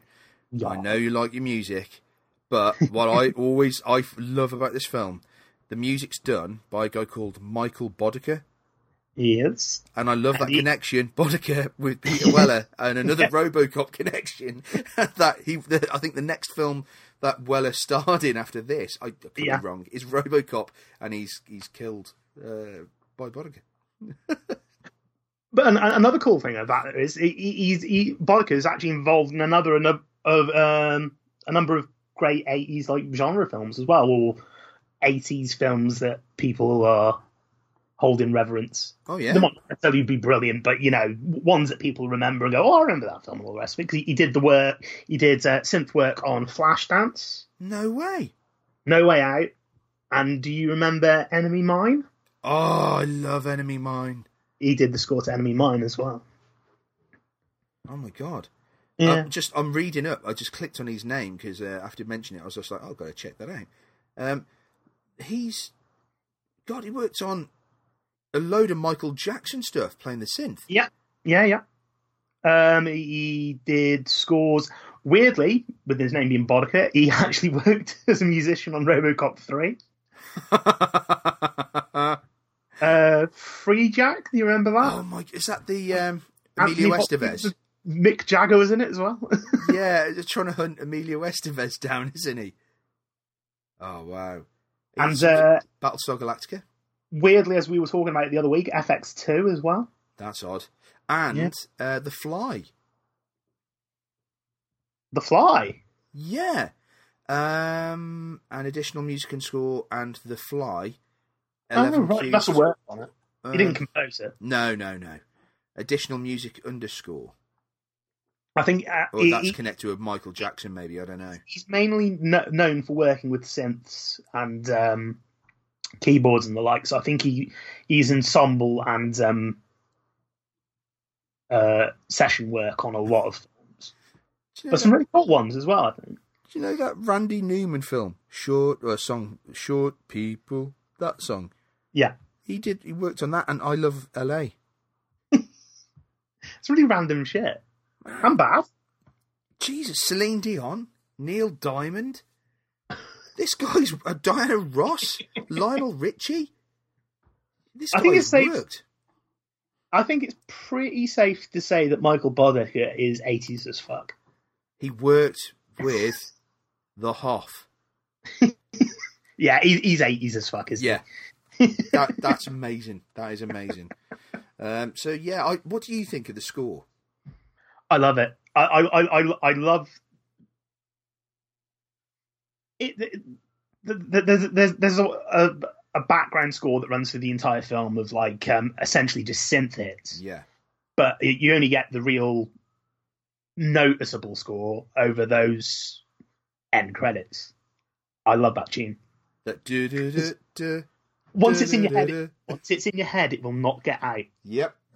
I love If you that watch- music with the credits. If you watch Buckaroo Banzai, that tune is going to be in your head for fucking weeks. Oh, ace. that is genuinely Oh. ace. Oh, I, I, I'm very tempted to actually put a link on uh, the uh, Facebook group to that sequence. do it. Just fucking watch it. do it. Do it. Do it. Do it. If you haven't seen Buckaroo Banzai, here we go. I'm going to convince you to watch it. Bam. Yeah. E- end of the day. End of the day. That needs to be. That needs to be. Um, needs to be done. I if you so. watch one piece of film footage this year, uh, listener, uh, watch Buckaroo Banzai's end credits. yeah. It will it will make you go back and watch the film. So, final thoughts on Buckaroo Banzai. Uh, Mid, take it away, dude. Oh, oh, oh, a couple of other things. Oh, please, by all means, go for it. Stuff we, we did mention we haven't come back to. Um, there was two things. There was uh, the proposed sequel. Oh, And the Crime also- League. Yes, Yes. Um, from one of the treatments, um, it was mentioned that a number. I'm, I'm going to very quickly go over this because we're running to the end of this, and we've also got uh, our top three and recommendations to fit in. So I'll quickly summarise this part. Um, yeah, um, Buckaroo Banzai was not a success. It bombed in the box office, uh, in no small part due to the films it was up against. It was up against Star Trek Three, Indiana Jones, Indiana Jones and the Temple of Doom, and Ghostbusters. It didn't have a hope in hell. So it, bo- it bombed. How? How was he supposed to work? You know, you're up It, against bo- them. it, it, it bombed and it also bankrupted Sherwood. but sorry, to put a downer on that. But Oh. it, it is a great film, really. I'm really bigging it up here, aren't I? Um, Jesus what- Christ. what I'm trying to what I'm trying to illustrate here is it's a brilliant film. It really is. It's a tough sell. Many people didn't get it. It was put up against ridiculously big films that were obviously going to do better than it. It didn't have a hope in hell, Yeah. but it did have big aspirations, and one of those aspirations was, to continue. And um, in the original script for Buckaroo Banzai, um, he, he was going to have uh, an arch enemy. He was going to have his own Moriarty Oh, that is so cool. that was basically named name dropped a number of times during the script, but when they saw things weren't going to go their way through test screenings and the like, they deleted all uh, mention of him. And it was a guy called Hanoi Xan. Oh, Hanoi Xan. Don't they mention it? He's still in the film. I'm sure that I, name's I dropped. think I think there may be one mention of him in the film that actually remains, but most um, most mentions of the character were removed when they realised after test screenings that it probably wasn't going to happen. But um, yeah, Hanoi Xan, um, he, he was never seen, but he was referenced uh, by Buckaroo and by other characters, um, and he was basically the supposed head of a crime syndicate called the World Crime League and it was also the man who murdered Buckaroo's parents and his wife Peggy. Now, at the end of the film, we get a uh, Buckaroo Banzai will return scroll, you know, like James Bond. Yeah. It actually says Buckaroo Banzai will return against the World Crime League. Oh. That was the proposed sequel. He was basically going to get his Moriarty and go up against him, and it didn't happen. Which is a damn shame because that would have been really cool because it would have fleshed the character out even more and um, given another another side to the character when you you see him uh, match wits with someone who was is equal but mirror opposite. I think that would have been really cool. Unfortunately, it wasn't to be. But um, there was one person who also thought it was a great idea and wanted to translate it to TV, and that person was Kevin Smith, Yep. An absolute colossal fan of Buckaroo Banzai. He fucking loves Buckaroo Banzai, but probably about as much as I do. And he was hundred percent behind turning Buckaroo Banzai into a TV show because he realised the rich backstory and how much you could hmm. do with this character doesn't translate to film. If you want to do it properly, you have to translate it to television, and that's what he was going to do. Unfortunately, though, as with Kevin Smith, he has a million and one things going on at once, and it was one of those things that unfortunately got sidetracked and never happened. Ah. Do you know why? It, there was something else he was doing at the time. Nope. I heard it was because he just like had a ridiculously overloaded work schedule. No, no, no. What happened was he was all ready to do it, and he announced he was going to do it. Um, and he, he he really wanted to to go forward with it, and he was like, "Yeah, let's let's go." Uh, but what had happened was, uh, I think the the original studios that he was going to do the film, uh, the series with, Mm. uh, they're about to produce a series, um, but the original creators started getting a lawsuit against them by MGM or a, a Oh. film company. No, this makes sense because it's also a reason why Buckaroo Banzai, up until Arrow got its release, um, and I think MGM put a DVD release out of it a couple of years before that, you couldn't find it anywhere because there was an ongoing legal dispute between the creators and MGM about Yeah. who the intellectual intellectual property that was Buckaroo Banzai. So um, for many years, it was a lost oddity that no one could watch unless you had a VHS copy somewhere.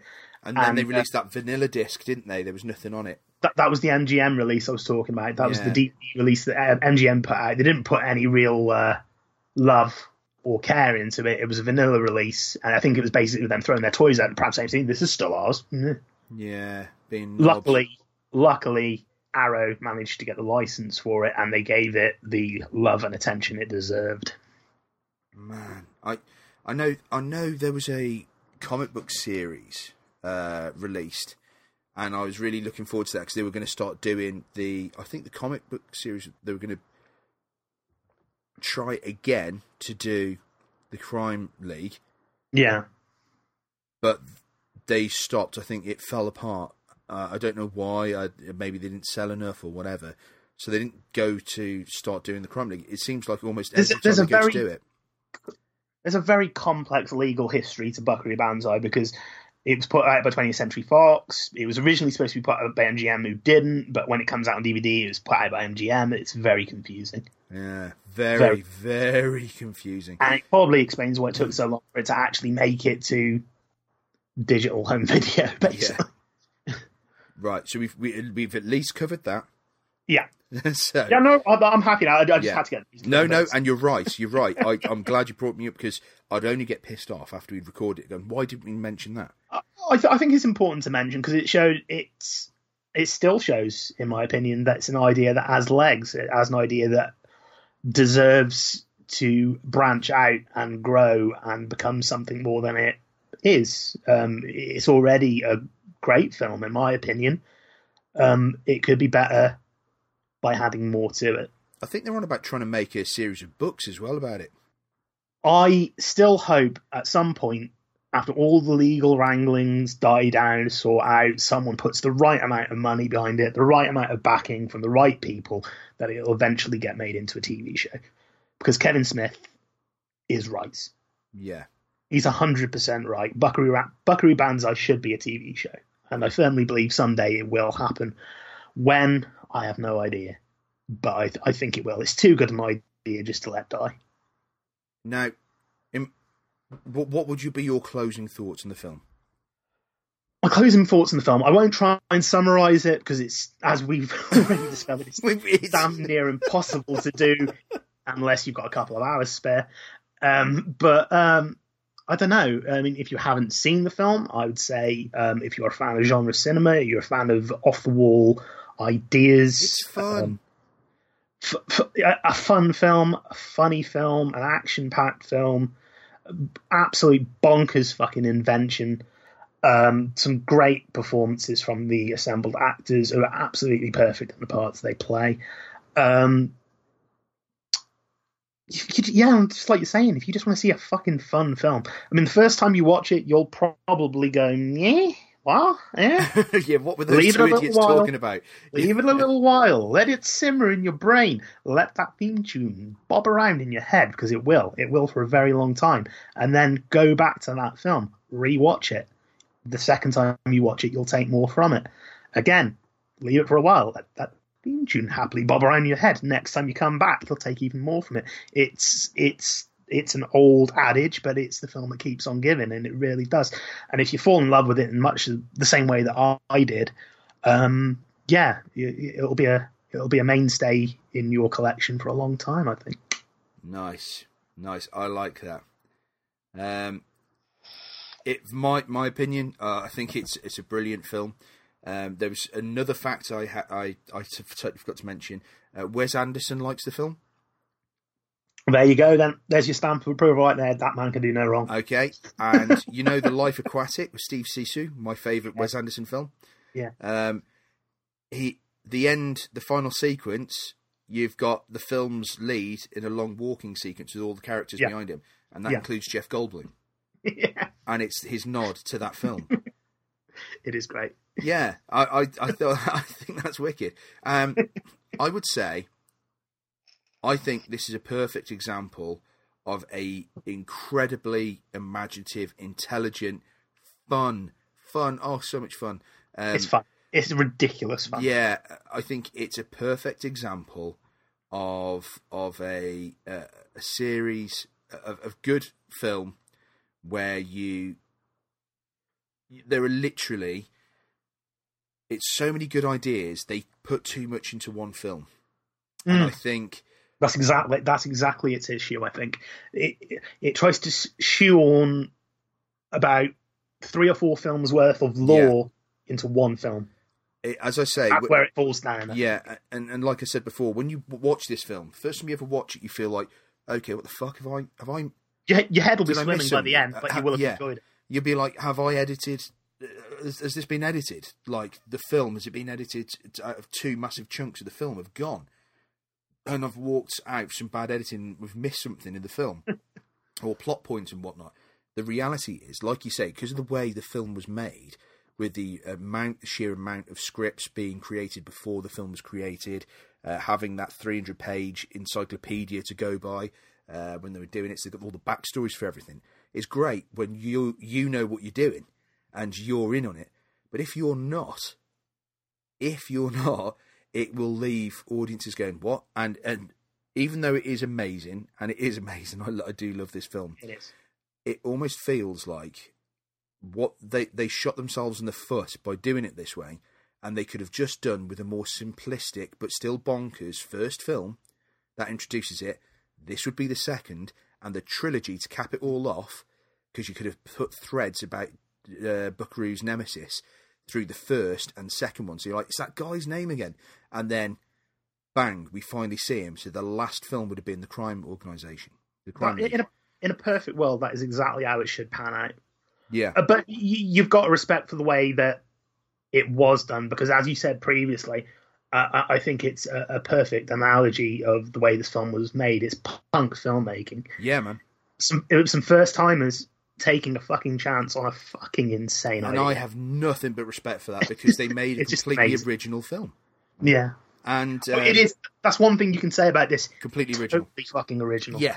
you you you'll watch it and go, hang on, this is from this or this is from this. No, other things have taken influence from Buckaroo Banzai. Yeah.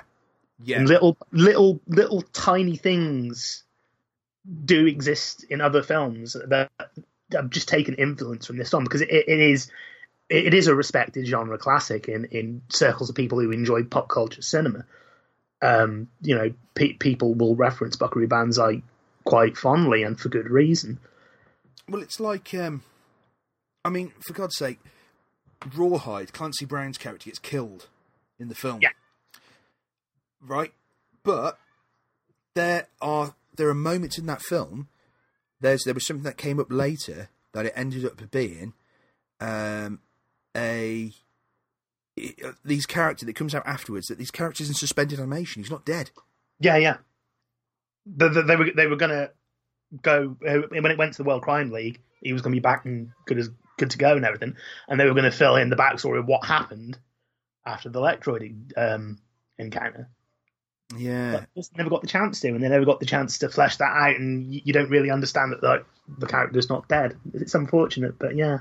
And then there's um, there's there's another thing as well which I which I like. 20th Century Fox at this period of time, I think for filmmaking, took more chances, and I like that. I mean, Yeah. for God's sake, Well, Big Trouble in Little China, It, this, it was, it was no flash in the pan giving them twelve million dollars to make this yeah. film.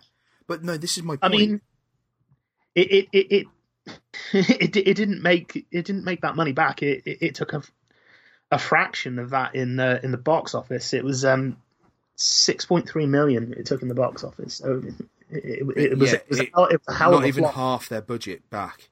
and uh, it was a number of reasons. It was a very hard film to try and sell. It, they scheduled it abysmally against some surefire hits. They didn't really do themselves many favors, in my opinion. But there you go. But but It's again, but yeah, what what what I was going to say what is like with 20th Century Fox, they take more risks during this period, which I love. And Yeah. you have films like Big Trouble in Little China. You have um, films like this. Uh, they were the only ones who took a chance on Star Wars. Uh, all these kind of things that you, you see, and you're like, wow, man, and that you know people wouldn't have necessarily have done. Um, I I love I love because it's crazy. It's my kind of crazy. It's like Big Trouble in Little China is my kind of crazy, and it's you can Yeah. tell that there there are links it, to it, these it's, two films. it's, it's the same kind of off the wall, isn't it? Yeah, and I, I love that. Um, and uh, in closing, I think I think the fact that they took the risk to make this film, and we are now living in this society where there's very few original films, in my personal opinion. Mm.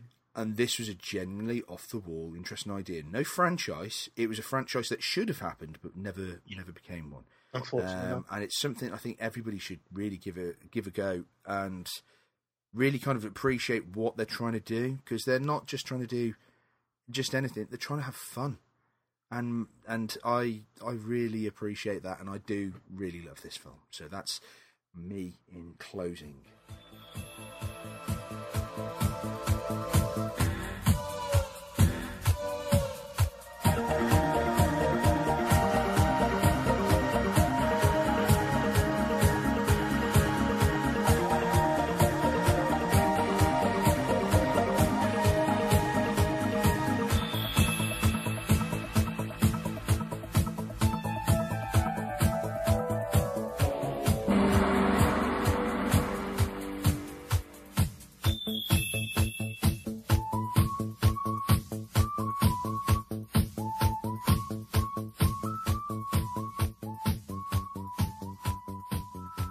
Right, Right then, it's that time. go for it, Mister Mid. We're moving into our top three this time, and um, we've mentioned this word quite a lot during um, during the course of this podcast. Off the wall, off the wall movies. We're going to give our top three off the wall movies, Go for it. And there's going to be some interesting choices in here, some diverse choices. I Some think. diverse choices. I'm, I'm, my. Num- get much more diverse. can can I Some uh, can I go first with my first one? You can go first, man. Go I on. will go first. Um, right, my first one is going to be a film called Ichi the Killer. Oh man. You want an off the wall, bonkers film? Good old Takashi Miike. Oh my god! Um, You can pick any Takashi Miike film and it fits that mold, doesn't it? it's a brilliant film. It's really crazy. I, I love Ichi the Killer. I, I do love Ichi the Killer. It's Again, so though, scary. it's another one of those films that's an incredibly hard sell. so very hard sell because there's a dark subject matter in that film. Uh, yes, basically, uh, listener, if you don't know what Ichi the Killer is, it is a uh, a, a Japanese film, um, and Based on a it's yep, and it's based on a manga, and it's about right, okay, it's about a character called Ichi who has a lot of mental health issues, a lot of mental health issues, but he has this perfect gift. He happens to be the uh, greatest killer ever. He can kill anyone. He's um, he's just so amazing at killing. But he's also very sweet and innocent and, and good at his heart. But he just happens to be this particularly um, He's pretty fucked up. yeah. I mean, the opening of the film is him having a wank while prostitutes getting uh, beaten up by a pimp. Oh my god. The way in which they present the opening titles. oh, it lets you know what kind of film you're about to watch. yes. Tell them about the opening titles appear, Chris. No, no. I. oh. Right. Oh. Okay. So. Right. The, You can't sell this. It's fucked up. how, how the fuck do I describe this? he, he's having a moment, isn't he? He's having a wank. He's having a wank. On- Yeah, to a pimp on- beating up a bloody prostitute. He, he wanks on a ficus. Yeah. Okay. Right. Yes. Um. Yeah. So, so he's doing that. Um. And and then there's all these other. Basically, uh, the best way of describing it is like imagine a bunch of uh, serial killers trying to kill each other uh, to find out who's the number one killer. And Ichi wants to be the number one killer. Um, you've got triplets, or you know, you've got twins that used to be triplets who can who like to kill, uh, and they're sociopaths. They dress like bears. Um. No, there's the sleuth, the sleuth dogs. Oh yeah. so uh, then you have a complete um, freak who uh, only gets any kind of um, release, any kind of uh, feeling when he's either murdering people or he's he's hurting himself, uh, and he's ended up putting piercings all on his face. Got he's in the front cover of the the, the film. He's got like a Chelsea grin, hasn't he? He has, and it's held together with piercings. And there's a scene where a guy punches him in the face in his whole jaw because he takes the piercings out. He holds, like- yeah, he, he just basically like a snake, so he can chew the skin off this guy's hand. Uh, it's just mental. Um, yeah. So there, there you go. I think if you want an off-the-wall film with the craziest violence, people being tortured with the most bonkers way, like you know, It's about oil as comic book as you can get, really. It's nuts. It's really nuts. It's, it's an insane, insane film. Um, yeah, and I mean, it got banned. It got banned because of the for a number of violence. years. Yeah, Um, yeah, yeah. Uh, um, it, it took a number of years for an uncensored copy to actually reach this country. yeah. Yeah. And Yeah. even then, you're just like, what the hell? So Yeah. uh, yeah, it's it's a crazy film. Uh, if you want, want to watch an off the wall film, like, huh, okay, Hmm. Ichi the Killer, uh, ladies and gentlemen, try try watching that. Now it's over to Mister Mid. Okay. Um, my first choice will be a Scanner Darkly. Oh, good choice. Yeah. Um, it's uh, Richard Linklater's adaptation of Philip K. Dick's book of the same name. Um, it's all Linklater returned to something he um, used previously in his film Waking Life to gorgeous effect, and that was rotoscoping, which I think is actually kind of a lost art form. It looks beautiful. Rotoscoping looks beautiful, and um, it's done in a way in a scanner darkly. It's actually quite different, I think, for rotoscoping. Oh yeah, completely It's- off the wall. all- Brilliant. It, it's it's kind of like at times it looks like a moving watercolor. It's insane, isn't it? It's just like blocks and colors, and sometimes people's faces aren't even clear, and they're melding into one another, and some really um, bonkers invention in, in the way that he um, uses rotoscoping in this film. Um, it, it, so yeah, you know, it, it was a film that was basically filmed to explain rotoscoping, just in case anyone doesn't completely understand it. The film was filmed uh, in, in your standard way, and then each cell of that film was animated in post production, and uh, it works beautifully in tandem with the film's sort of um, future shock presentation of a world where um, sort of like covert surveillance and um, the presence of a highly addictive, uh, mind altering um, drug create like this surreal sort of um, hyper reality of um, paranoia, very trippy, like very trippy visuals, and there's, like a very very like rich vein of like um, almost nihilistic sort of subversion to it. It- It's it's quite again. This could have easily gone on um, top three subversive film list because it it, it it's, it's got a very wicked subversive streak running through it as well. Um,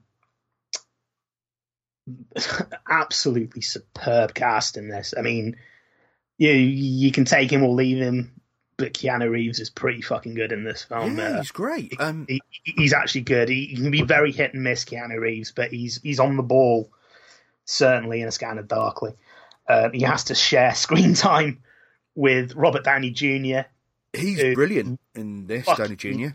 Steals this fucking film because when Robert Downey Jr. is allowed to just go completely gonzo and do what he wants to do, he's absolutely magnetic. You He's like a tweaker, isn't he? You can't take your fucking eyes off him in this film. He's just so fucking there in the moment. He, he completely chews the scenery, but in the best possible way. Um, you've got Woody Harrelson, uh, Rory Cochrane, who was um, genre stalwart from like the early noughties, late uh, early nineties, late nineties, early noughties. I'll get it right in a minute. And um, Winona Ryder. They were all absolutely awesome in this film, and um, yeah, I think it's just like a really great adaptation of probably one of the lesser known Philip K. Dick works. But um, I mean, I suppose a lot of people these days are knowing Dick from the likes of Blade Runner and obviously um, Electric. It, a lot of his short stories have been turned into Electric Dreams, um, the TV series that's currently running at the moment. Uh, and if you dig in Philip K. Dick, you'll certainly dig a Scanner Darkly. I Really, really strong film. Mm. It didn't get as much uh, credit as it should have, in my opinion. when It didn't. It was it was one of those films that got lost in the mire, but it was a fucking great one. Mm. Um, I, I, I, I caught it purely because I already know the book anyway, so I wanted to check out the film version. I'm glad I did because it was great. But a lot of people missed it because it just wasn't marketed great, and uh, a lot of people weren't familiar, as familiar with Philip K. Dick now, probably as, as, as much as they are now, even. Um, so um, yeah, check it out. It's a really good film. Right. Uh, for my number two, uh, number two, uh, my number two is going to be the uh, 1980s classic, uh, well, 1982 anyway, uh, Pink Floyd's The Wall Nice. for uh, ironically off the wall films. Um, so you have like Alan Parker directors it, and uh, you have Gerald uh, Scarfe to be the animator, and you've got the the wall itself is essentially Pink Floyd's own rock opera. Um, and It, it's very much their their Tommy, wasn't it? Really. it was. That's exactly it. And I think uh, um, you watch this film, and if you want to see two hours of darkness and um, and shame, and how people have been yeah. mo- uh, motivated by the tragedies of uh, war and the past and all the kind of things that they've had to go through in their lives. I think Pink Floyd's The Wall is for you. Um, If anything, uh, I can't stand Bob Geldof, and it's the only thing I've ever seen him in that's made me not want to kill him. Uh, maybe it's because he shaves his nipples off. Maybe it isn't. I don't know. Um, Big part of it, right there. it could. He's he's mutilating himself on camera. That might have been part of it. Um, but it's really you good. didn't play that on loop or anything, do you? No. No, no, no.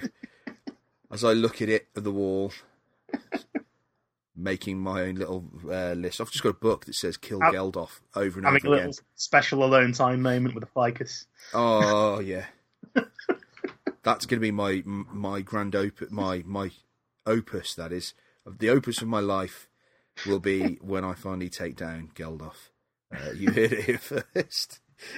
so so yeah, Pink Floyd's The Wall is um is really good. I mean, apart from the fact that it looks into the psychology behind uh, loss, because the character of Pink uh, is experiencing the loss of his father in the Second World War and how they deal with that, and the idea of identity in a world where um, everything's grey and what you do and like heroin addiction and um, trying to find love and the complexities of uh, the human experience and how everything is generally grey and how we defend our emotions by bricking ourselves up behind our own metaphorical walls. This is a great, great film. It is dark. You will need to eat a Prozac covered ice cream uh, laced with um, happy happy drugs uh, at the end uh, of watching this film. I I once heard of a friend of mine um, in uh, college who had a mate who decided to watch this film whilst on magic mushrooms. Uh, I, I think the only person who would want to ever do that would be insane. Um, allegedly, allegedly, he decided to put his uh, foot through the front of the TV uh, when things started getting a bit too weird. So that's probably about the first 10 minutes of the film, I'd imagine. Um, when you have hammers goose stepping uh, along, along to uh, the establishment of uh, how education was portrayed to the character Pink in his younger younger years, trying to deal with the trauma of not having a, a father. Um, yeah, it's messed up to say the least, and it has one of the greatest endings ever with the trial uh, scene where you literally have a judge who is an arse. Um, interesting side note: people may not know this. The person responsible for creating all the character designs um, and the animation for Pink Floyd: The Wall did all the character designs uh, for uh, another animated feature. And when you realise what it is, you're like, shit, yeah, it's obvious when you look at them. And then you think, huh, how do you go from arse talking judges, goose stepping hammers, and uh, abuse and horrible kind of imagery to Disney's Hercules? he did all the character designs for that. And you're like, you don't realise it, but when you look at the characters where they are, you're like, oh my god, yeah. They're, they're like how, how could you not have spotted it sooner? Exactly. It's a You can definitely really, really off the wall film. So it's from going off the wall, get to the wall. And that's my uh, number two. Over to you, Mr. Mid. Okie doke. My number two is one of the two most what the fuck films I have ever seen. The other one is coming directly after. okay. This one is Swiss Army Man. Oh my god, yeah. I've watched that Uh, recently. yeah. yeah. Oh my god. Um, what do you say? Yeah, Daniel Radcliffe is um, a multi-purpose corpse. He's the Swiss Army man of the type. and strikes up an unlikely friendship with uh, Paul Dano's suicidal castaway. He's like castaway on this island, and um, he comes across this corpse. Um, the corpse is called Manny. That's an excellent name for a corpse. Uh, and he discovers that Manny um, has a number of uses, to say the least. Yeah, he, he, he's a flatulent jet ski. They realised he, he, he, Manny he, he farts a lot, and because he farts a lot, uh, when you put him in water, he actually propels himself. So he, yeah, he's he's a rudimentary jet ski. Um, uh, he, he- he seems to be a bottomless water supply. Oh, he, he's constantly. Oh god, yeah. That's vile. I need a drink. Use him as a water dispenser. Oh. Yeah. and uh, yeah, an extremely unorthodox um, compass. Oh, so fucking wrong. yeah. I'm not going to go too much into this because I want you to watch the film, but yeah. uh, yeah, uh, and um, also an unlikely friend and savior. So um, yeah, it's, it's it's just um, it's a deeply odd film, but at, at no mistake. But um, actually, by its close, it's an oddly heartwarming one as well. Oh my god. yeah. Um. it- yeah. Sometimes you see something and you think, okay. It- it- no, but the close up film, it is actually quite heartwarming. But you'll still like be watching the very last sequence of that film, going, "Oh my fucking god!" You'd want to know you- if it's feasibly possible for the human body to use gas to propel itself as a jet ski. I, I definitely think that would not be just it. that; it's Harry Potter. You're a wizard, has it, Harry? Oh no, you're a corpse. You're a jet ski. You're you're, a compass propelling people along with your erection. Yeah, I don't want to see Harry uh, Potter's wand anytime soon. um, yeah, Yeah, um, yeah. I'm not going to go. In, I'm not going to go in much more details for Swiss Army Man, but I will say if you want to watch a particularly fucked up film that absolutely typifies the words "off the wall," yes, Swiss Army Man. I think I can. I think I can beat that Go on.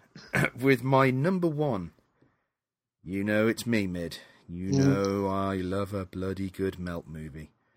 Um, so this is my number one, There's only one melt movie that you could even be mentioning here, isn't there? and that would be Street Trash, mid. Uh, Yes. A beautiful film about a coming of age film about a young uh, homeless man on the streets uh, in 1987 America, and he's learning to find his way with his brother, and he lives with a, a bunch of homeless who live in a community where there is uh, they live literally in a car junkyard uh, with other homeless people. One of whom is a Vietnam vet who has a bone knife fashioned from the femur of a dead uh, Viet Cong that he made himself. And uh, ah, how the hell do I? Right, okay. I can't even pretend to try and make this sound uh, classy because there is no class. Um, right, this film is essentially a film about uh, homeless people on the streets who basically are uh, cr- drinking cheap booze called Viper, and Viper is a um, this cheap booze found in this horrible little liquor store, and the horrible owner of it find, wants to find some cheap so he can just get rid of it, and he finds this crappy liquid called Viper, and it's just stashed in a in a box container under the stairs, and he's like, "Oh, I'll just sell it."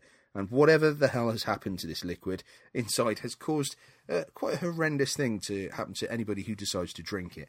Um, th- this vagrant gets his first uh, the, he starts the film. He's being chased around, and uh, he, he's being chased by people, by the vagrants and things. There's a big chase sequence at the beginning, and uh, uh, this other vagrant finds this stuff called Viper, and he uh, drinks it, and he drinks it, and this old smashed out um, sort of building site, and he decides to start. Well, he doesn't decide to do anything. He starts to melt. Um, and as you do, you decide to melt. Yeah, Uh, insane. he starts going blue and green and all the multiple colours of the Technicolor yawn as he proceeds to dissolve into a human puddle uh, inside the thing he was sitting down on while drinking this Viper, which happened to be an old used toilet. Uh, desperate to try and sa- save himself, he reaches out uh, to grab the only thing that he that he can use for purchase to get himself out the toilet.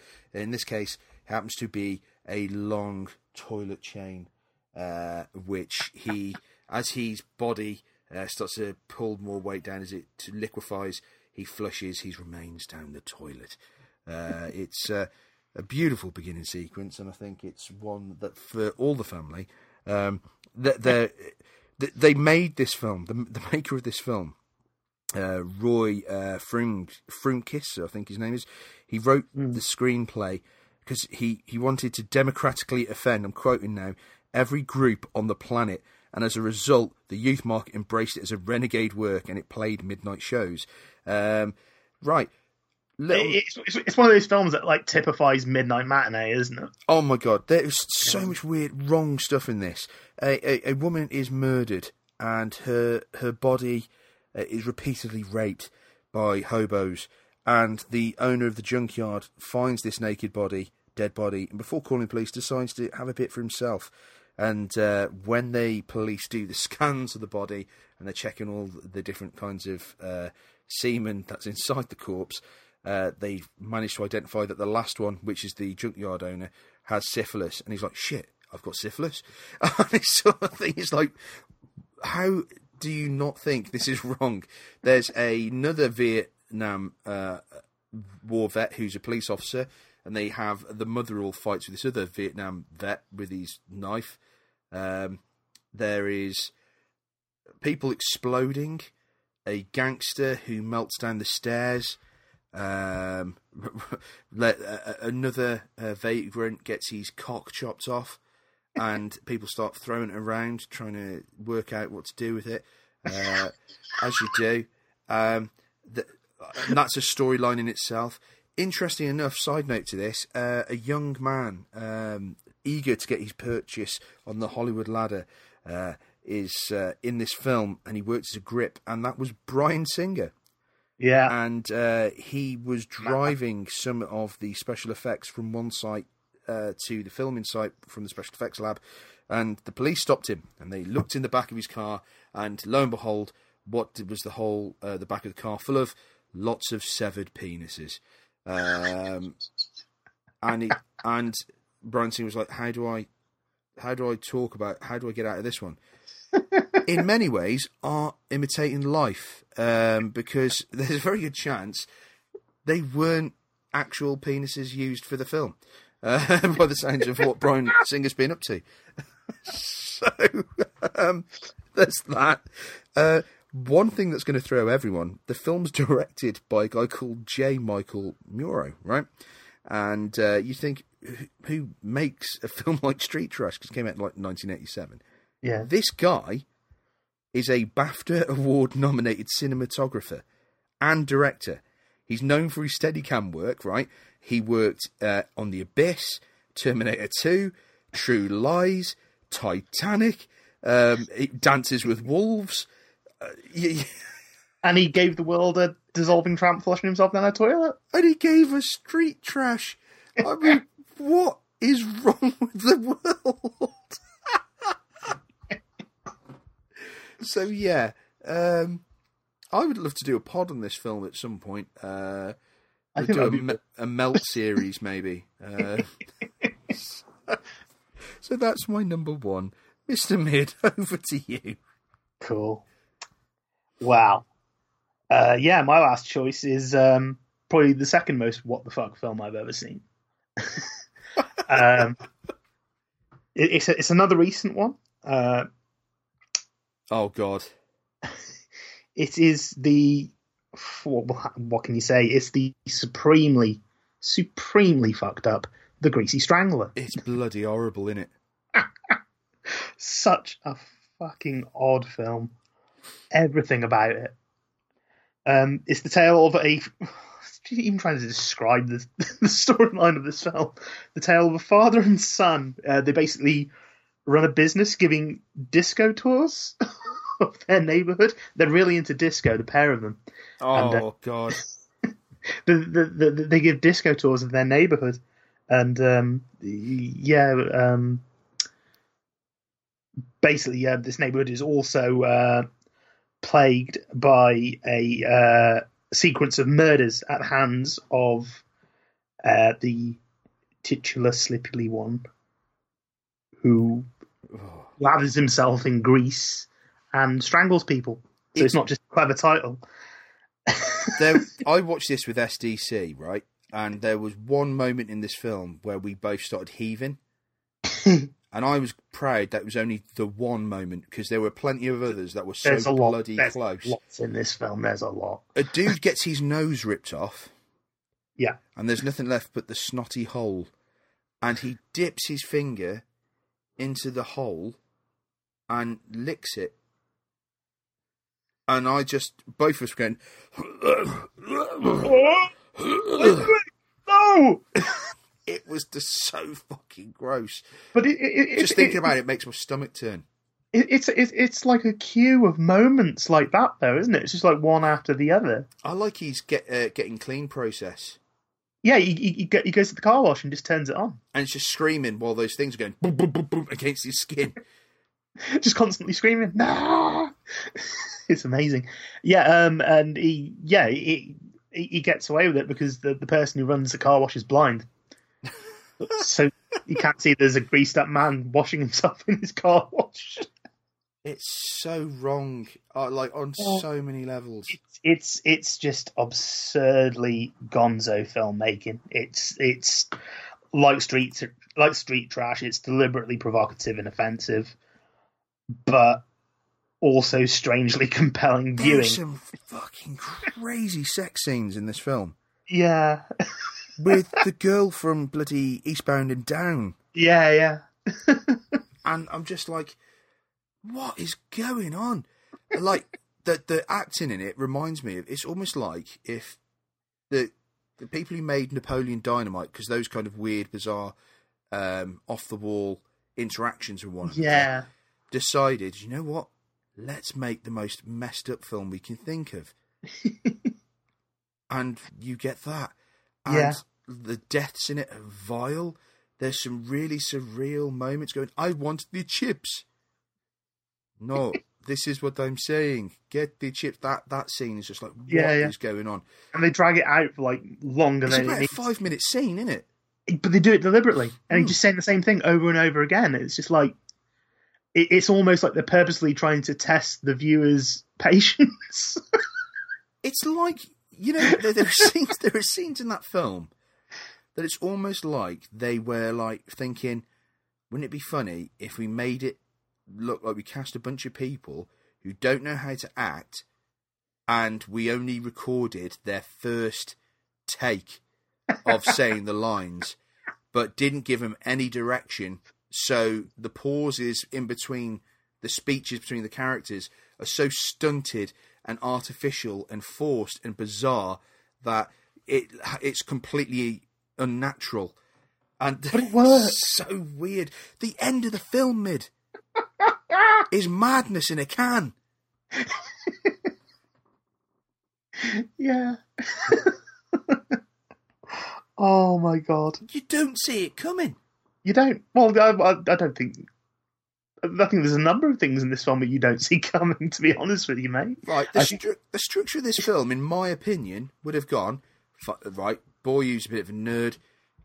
Dad is a freaky, horrible, greasy ex-disco dancer, uh, greasy strangler. He basically uh, sets his sights upon his son's new uh, love interest, uh, starts killing people, and then decides to start um, threatening her or something. Son becomes the hero, kills dad.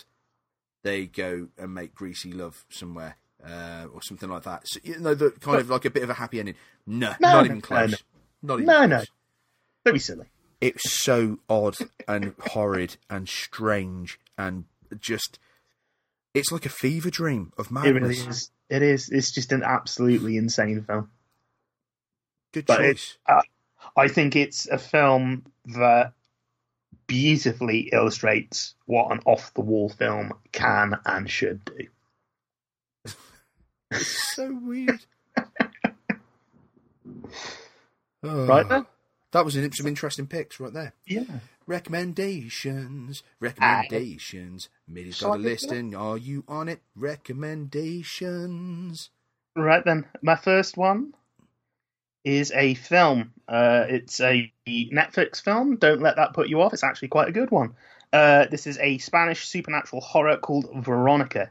Oh, yeah. You wrote your blog on that, haven't you, recently? I, I did a blog piece on it recently. It's from uh, Paco Plaza, who did the REC series. I don't know if you guys Yeah, remember the yeah. early noughties. Brilliant series of films. Brilliant Scared the series. of- shit out of me. Yeah. It, it, he, he, Plaza made zombie films fucking scary again with the Rex series. He made them. Um, I, I think the thing that made them so effective is how claustrophobic they were. The, the end of that film, of the REC films, films. genius. Really incredibly made. Um, and now uh, Plaza's basically turning his eye towards supernatural horror with Veronica, uh, which tells a story um, supposedly based on true events uh, in Madrid in the early 90s. Basically, um, Veronica is a young girl who is effectively raising her sisters and her brother uh, due to a workaholic mother and a deceased father. And um, she's um, very much ill at ease in her own skin. She has she's she's on the brink of womanhood and she's stressed and she's confused and she's upset and depressed and all these things are building up inside her and um she, she she's very much missing her father. She's missing missing that connection. And um she, she's missing the fact that she, she's having to basically do their job the, the job of her parents. Um uh, some school friends use a Ouija board to contact a dead friend, and uh, Veronica, during this session, tries to contact her father, and you can pretty much guess that things don't go to plan. Uh, I, I don't want to spoil anything in this Don't film. yeah, don't say anything more. But I can guarantee you, this film's probably going to be terrifying. It's been bigged up unfairly because I've seen some rather uh, false um, articles online touting it as the scariest film to come out in years. This film's nearly unwatchable. It's so scary. Don't believe any of that. It's it's not that scary, but it is a scary film, and it is also a very good film. Um, I, not to downplay it in any way, but um, when you hype a film up that way and you believe that hype, more often than not, you'll feel let down by the end of it. So I I would say do not approach a Veronica expecting the best horror film ever. Do approach a Veronica expecting a damn good horror film from a guy who knows how to tap into the fear centers in our heads. It's a scary film, but a very very good one. Uh, Veronica, it's currently on Netflix. Right. Okay. Nice one. Um, my first recommendation is going to be, um, it might yeah, my first recommendation is going to be a board game. It's going to be a board game called Last Night on Earth, and it's basically a uh, board game where you are playing the survivors uh, during a zombie apocalypse, and you are the last people on Earth, and you have a GM who is in control of the zombies, and you play these different archetype characters like the sheriff or the cheerleader and all this kind of things, and your uh, job is to survive uh, and make it through the night. Uh, it's a lot of fun. You can have a, a bunch of players playing it. Uh, it comes with its own little score soundtrack to play while you're playing it. Um, I have a lot of fun um, with friends playing this game.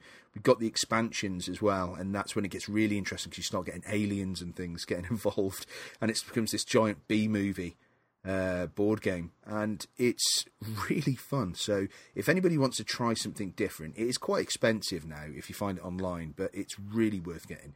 Um, so go out, get yourself a copy. Uh, it is a lot of fun. Go for it. Right then, uh, my second choice is um, a company, actually. Uh, they are called Dark Bunny Tees.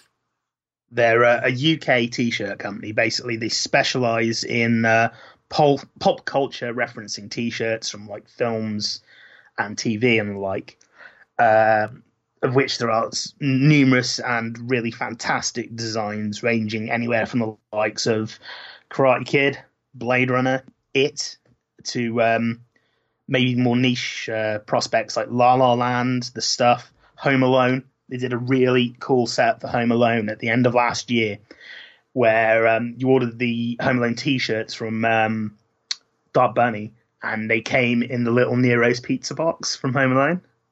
Oh, that's ace! Which I thought was a really cool little touch. Um, I thought I thought that was awesome.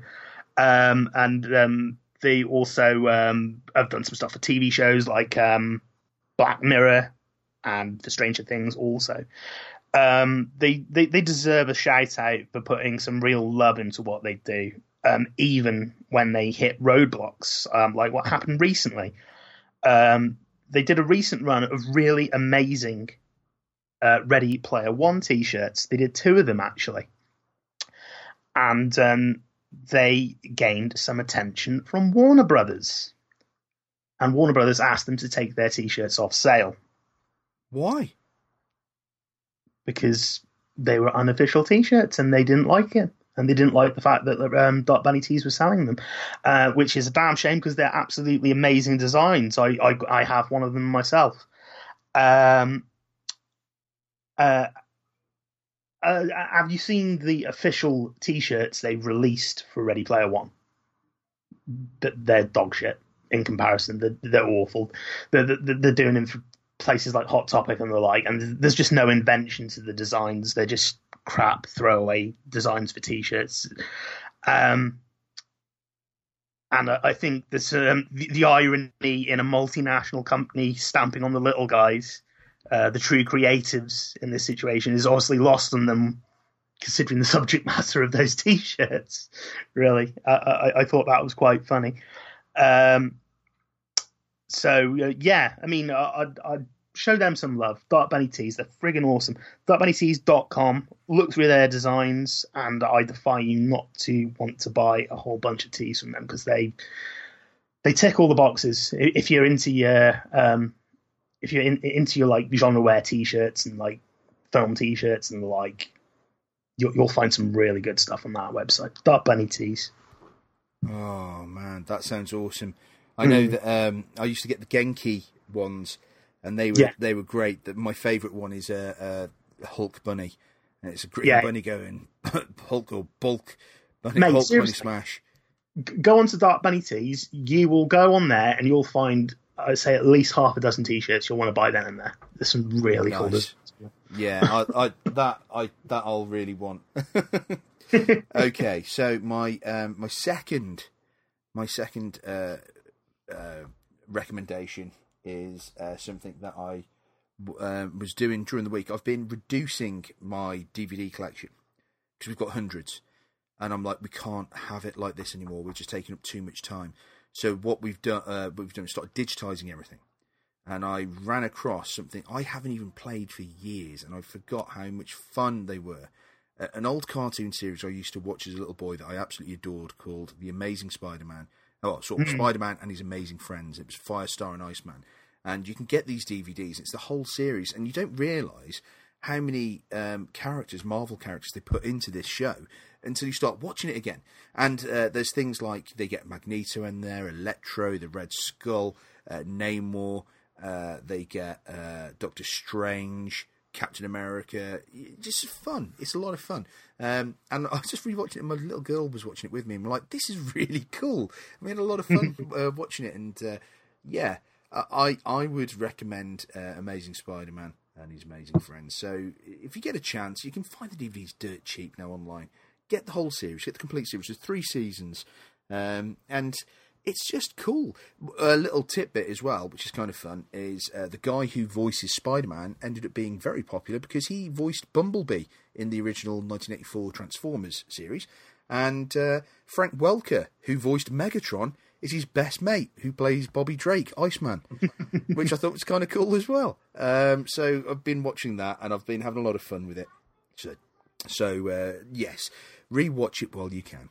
Uh, over to you, Mister Mid. Um, my last pick is a game.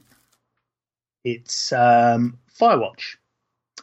It's um, basically it's uh, What's Firewatch. Um, it's a f- how would I describe it? It's um, I suppose the lazy comparison would be a walking simulator. A lot of people use this term walking simulator for games these days. It's a game that basically means it's story driven rather than action driven. I would describe it more as like a, a, a mystery, a mystery adventure. I describe it as, and it comes from independent game studio Campo Santo, um, and um, it came out uh, two years ago.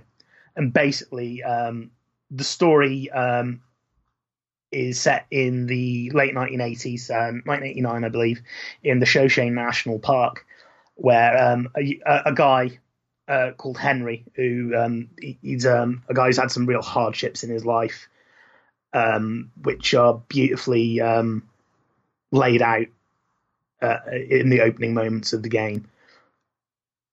Takes a job as a, a fire watch at Shoshone National Park in the summer of 1989, uh, and basically it, it's him alone in this park, and his only other um, contact, human contact, is um, another Shoshone Firewatch marshal called Delilah, uh, who you never actually meet in the game. You only converse with her via walkie-talkie. And every time you talk via walkie-talkie, you get a series of dialogue options about, you know, how you respond and all the rest of it. And each dialogue option um, informs the how their relationship um, develops, and it's um, it's great because it, it's it, it enables you to become invested in these characters, uh, invested in their story, uh, invested in them um, as uh, friends and uh, their burgeoning relationship. And um, it, it's it's not a big action packed game. It is very much a slow burn, but it it's got a great story to it. It's got a a, a, a nice um, mystery behind it, the, the story behind the gameplay. The, it, it's a really involving mystery that'll it'll tide you over a good six to eight hours in its duration. It's not a very big game, but um, it's a very interesting one. It's it's one that was right up my street, and I absolutely loved it when I played it. Um, I don't know if it's still on offer. It was on offer recently on PlayStation Store. When I picked it up, it was like seven quid, which is an absolute bargain. Um, you'll get a really enjoyable eight or so hours out of this game, and um, I'd advise you to track it down. It's available pretty much on everything. I think it's um, you can get it on Steam. It's available on PS4. It's also available on Xbox One. So yeah, Firewatch. Right, it's Firewatch. Yeah, That sounds awesome, man. it's it's a really good game. It's uh, if, if you if you if you're big up on story driven games rather than going for an action orientated one, Firewatch is a good place to spend a few hours. It's really cool. Yeah, that sound that does genuinely sound awesome. Um, right, okay. So for my uh, very final, um, final uh, blah, blah, blah, recommendation, I'm going to recommend a, a book, uh, and it's uh, Brian Blessed. It's the Panther in My Kitchen, and That's an uh, excellent title for a book. and it's all about his work with animals because you don't realise how uh, in depth Brian Blessed's worked with animals over the years. Uh, and I mean, he's a keen lover of animals. He's a man with a lot of time, a lot of patience, a lot of love, and it's all about that love and all that patience. Um, there's some great stories. The Panther in His Kitchen is a callback to uh, when they they would get because you could buy animals in um, Harrods for a while. Like so, which I think is disgusting. You know, I couldn't even think about that, but people could walk in and buy themselves an elephant or whatever, and uh, and yeah, it's it was nuts. So what he did, he started buying up all the animals and then getting through uh, various contacts and getting them sent back. And uh, Brian Blessed had a panther for a little while, uh, and it was and because he Of course he bloody did. It's Brian Blessed. so, so uh, one of the things he did, he made sure he looked after his, um, he made sure he looked after his little, uh, his little, God, what am I talking about? Sorry, his, um, his, his dad. His massive, terrifying friend. yeah, his, his dad, looking after his dad because he, he, Oh, his dad. Sorry, I thought it was Yeah. Panther. yeah, I know, I know. Hang on, it's, it's so long and so tired.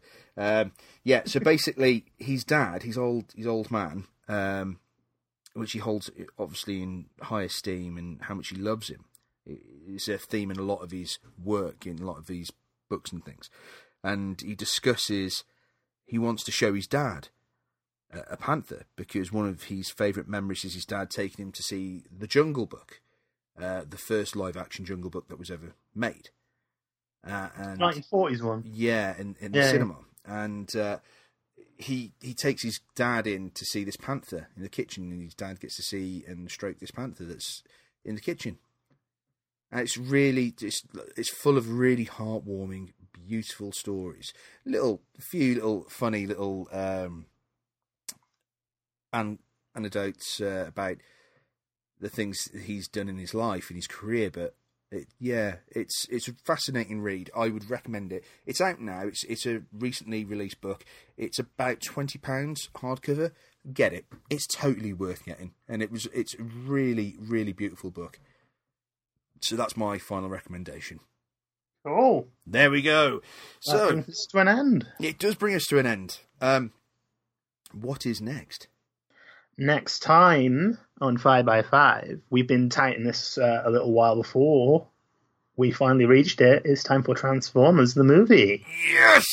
I can't wait for this. This is going to be great. We're going to hopefully have our guest with us uh, next time um, on 5x5, uh, who's a big uh, Transformers fan, and a friend of mine, uh, who's also a fellow podcaster on one of my favourite podcasts called Cutting Through the Ball on a post truth apocalypse uh, with Ben and Mike. And I'm sure we'll have Ben and Mike another time. Uh, they're lovely guys. But we've got Gaz hopefully joining us, so I've got to make sure he's with us to do this pod. Uh, it's going to be a lot of fun. It's going to be a lot of fun, and I can't wait. Um, lots of Well- info. I love this film so much. Uh, yeah. We've also got uh, quite a cool top three on that one as well. We're going to cover our top three children's toys. Yes. Oh, yes. so much fun. So much fun. I cannot wait. It's going to be great. It's going to be fun. Talking about toys, toys, toys, toys, toys.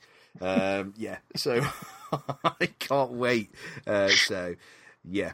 Join us next time uh, when uh, we prepare to transform and roll out. Until then, um, see you later, I guess. Bye. See ya. Bye bye. Judy was boring. Hello. Then Judy discovered ChumbaCasino.com. It's my little escape. Now Judy's the life of the party. Oh, baby, Mama's bringing home the bacon. Whoa, take it easy, Judy. The Chumba life is for everybody. So go to ChumbaCasino.com and play over 100 casino style games. Join today and play for free for your chance to redeem some serious prizes. chumba ChumbaCasino.com. No purchase necessary. Void where prohibited by law. 18 plus terms and conditions apply. See website for details.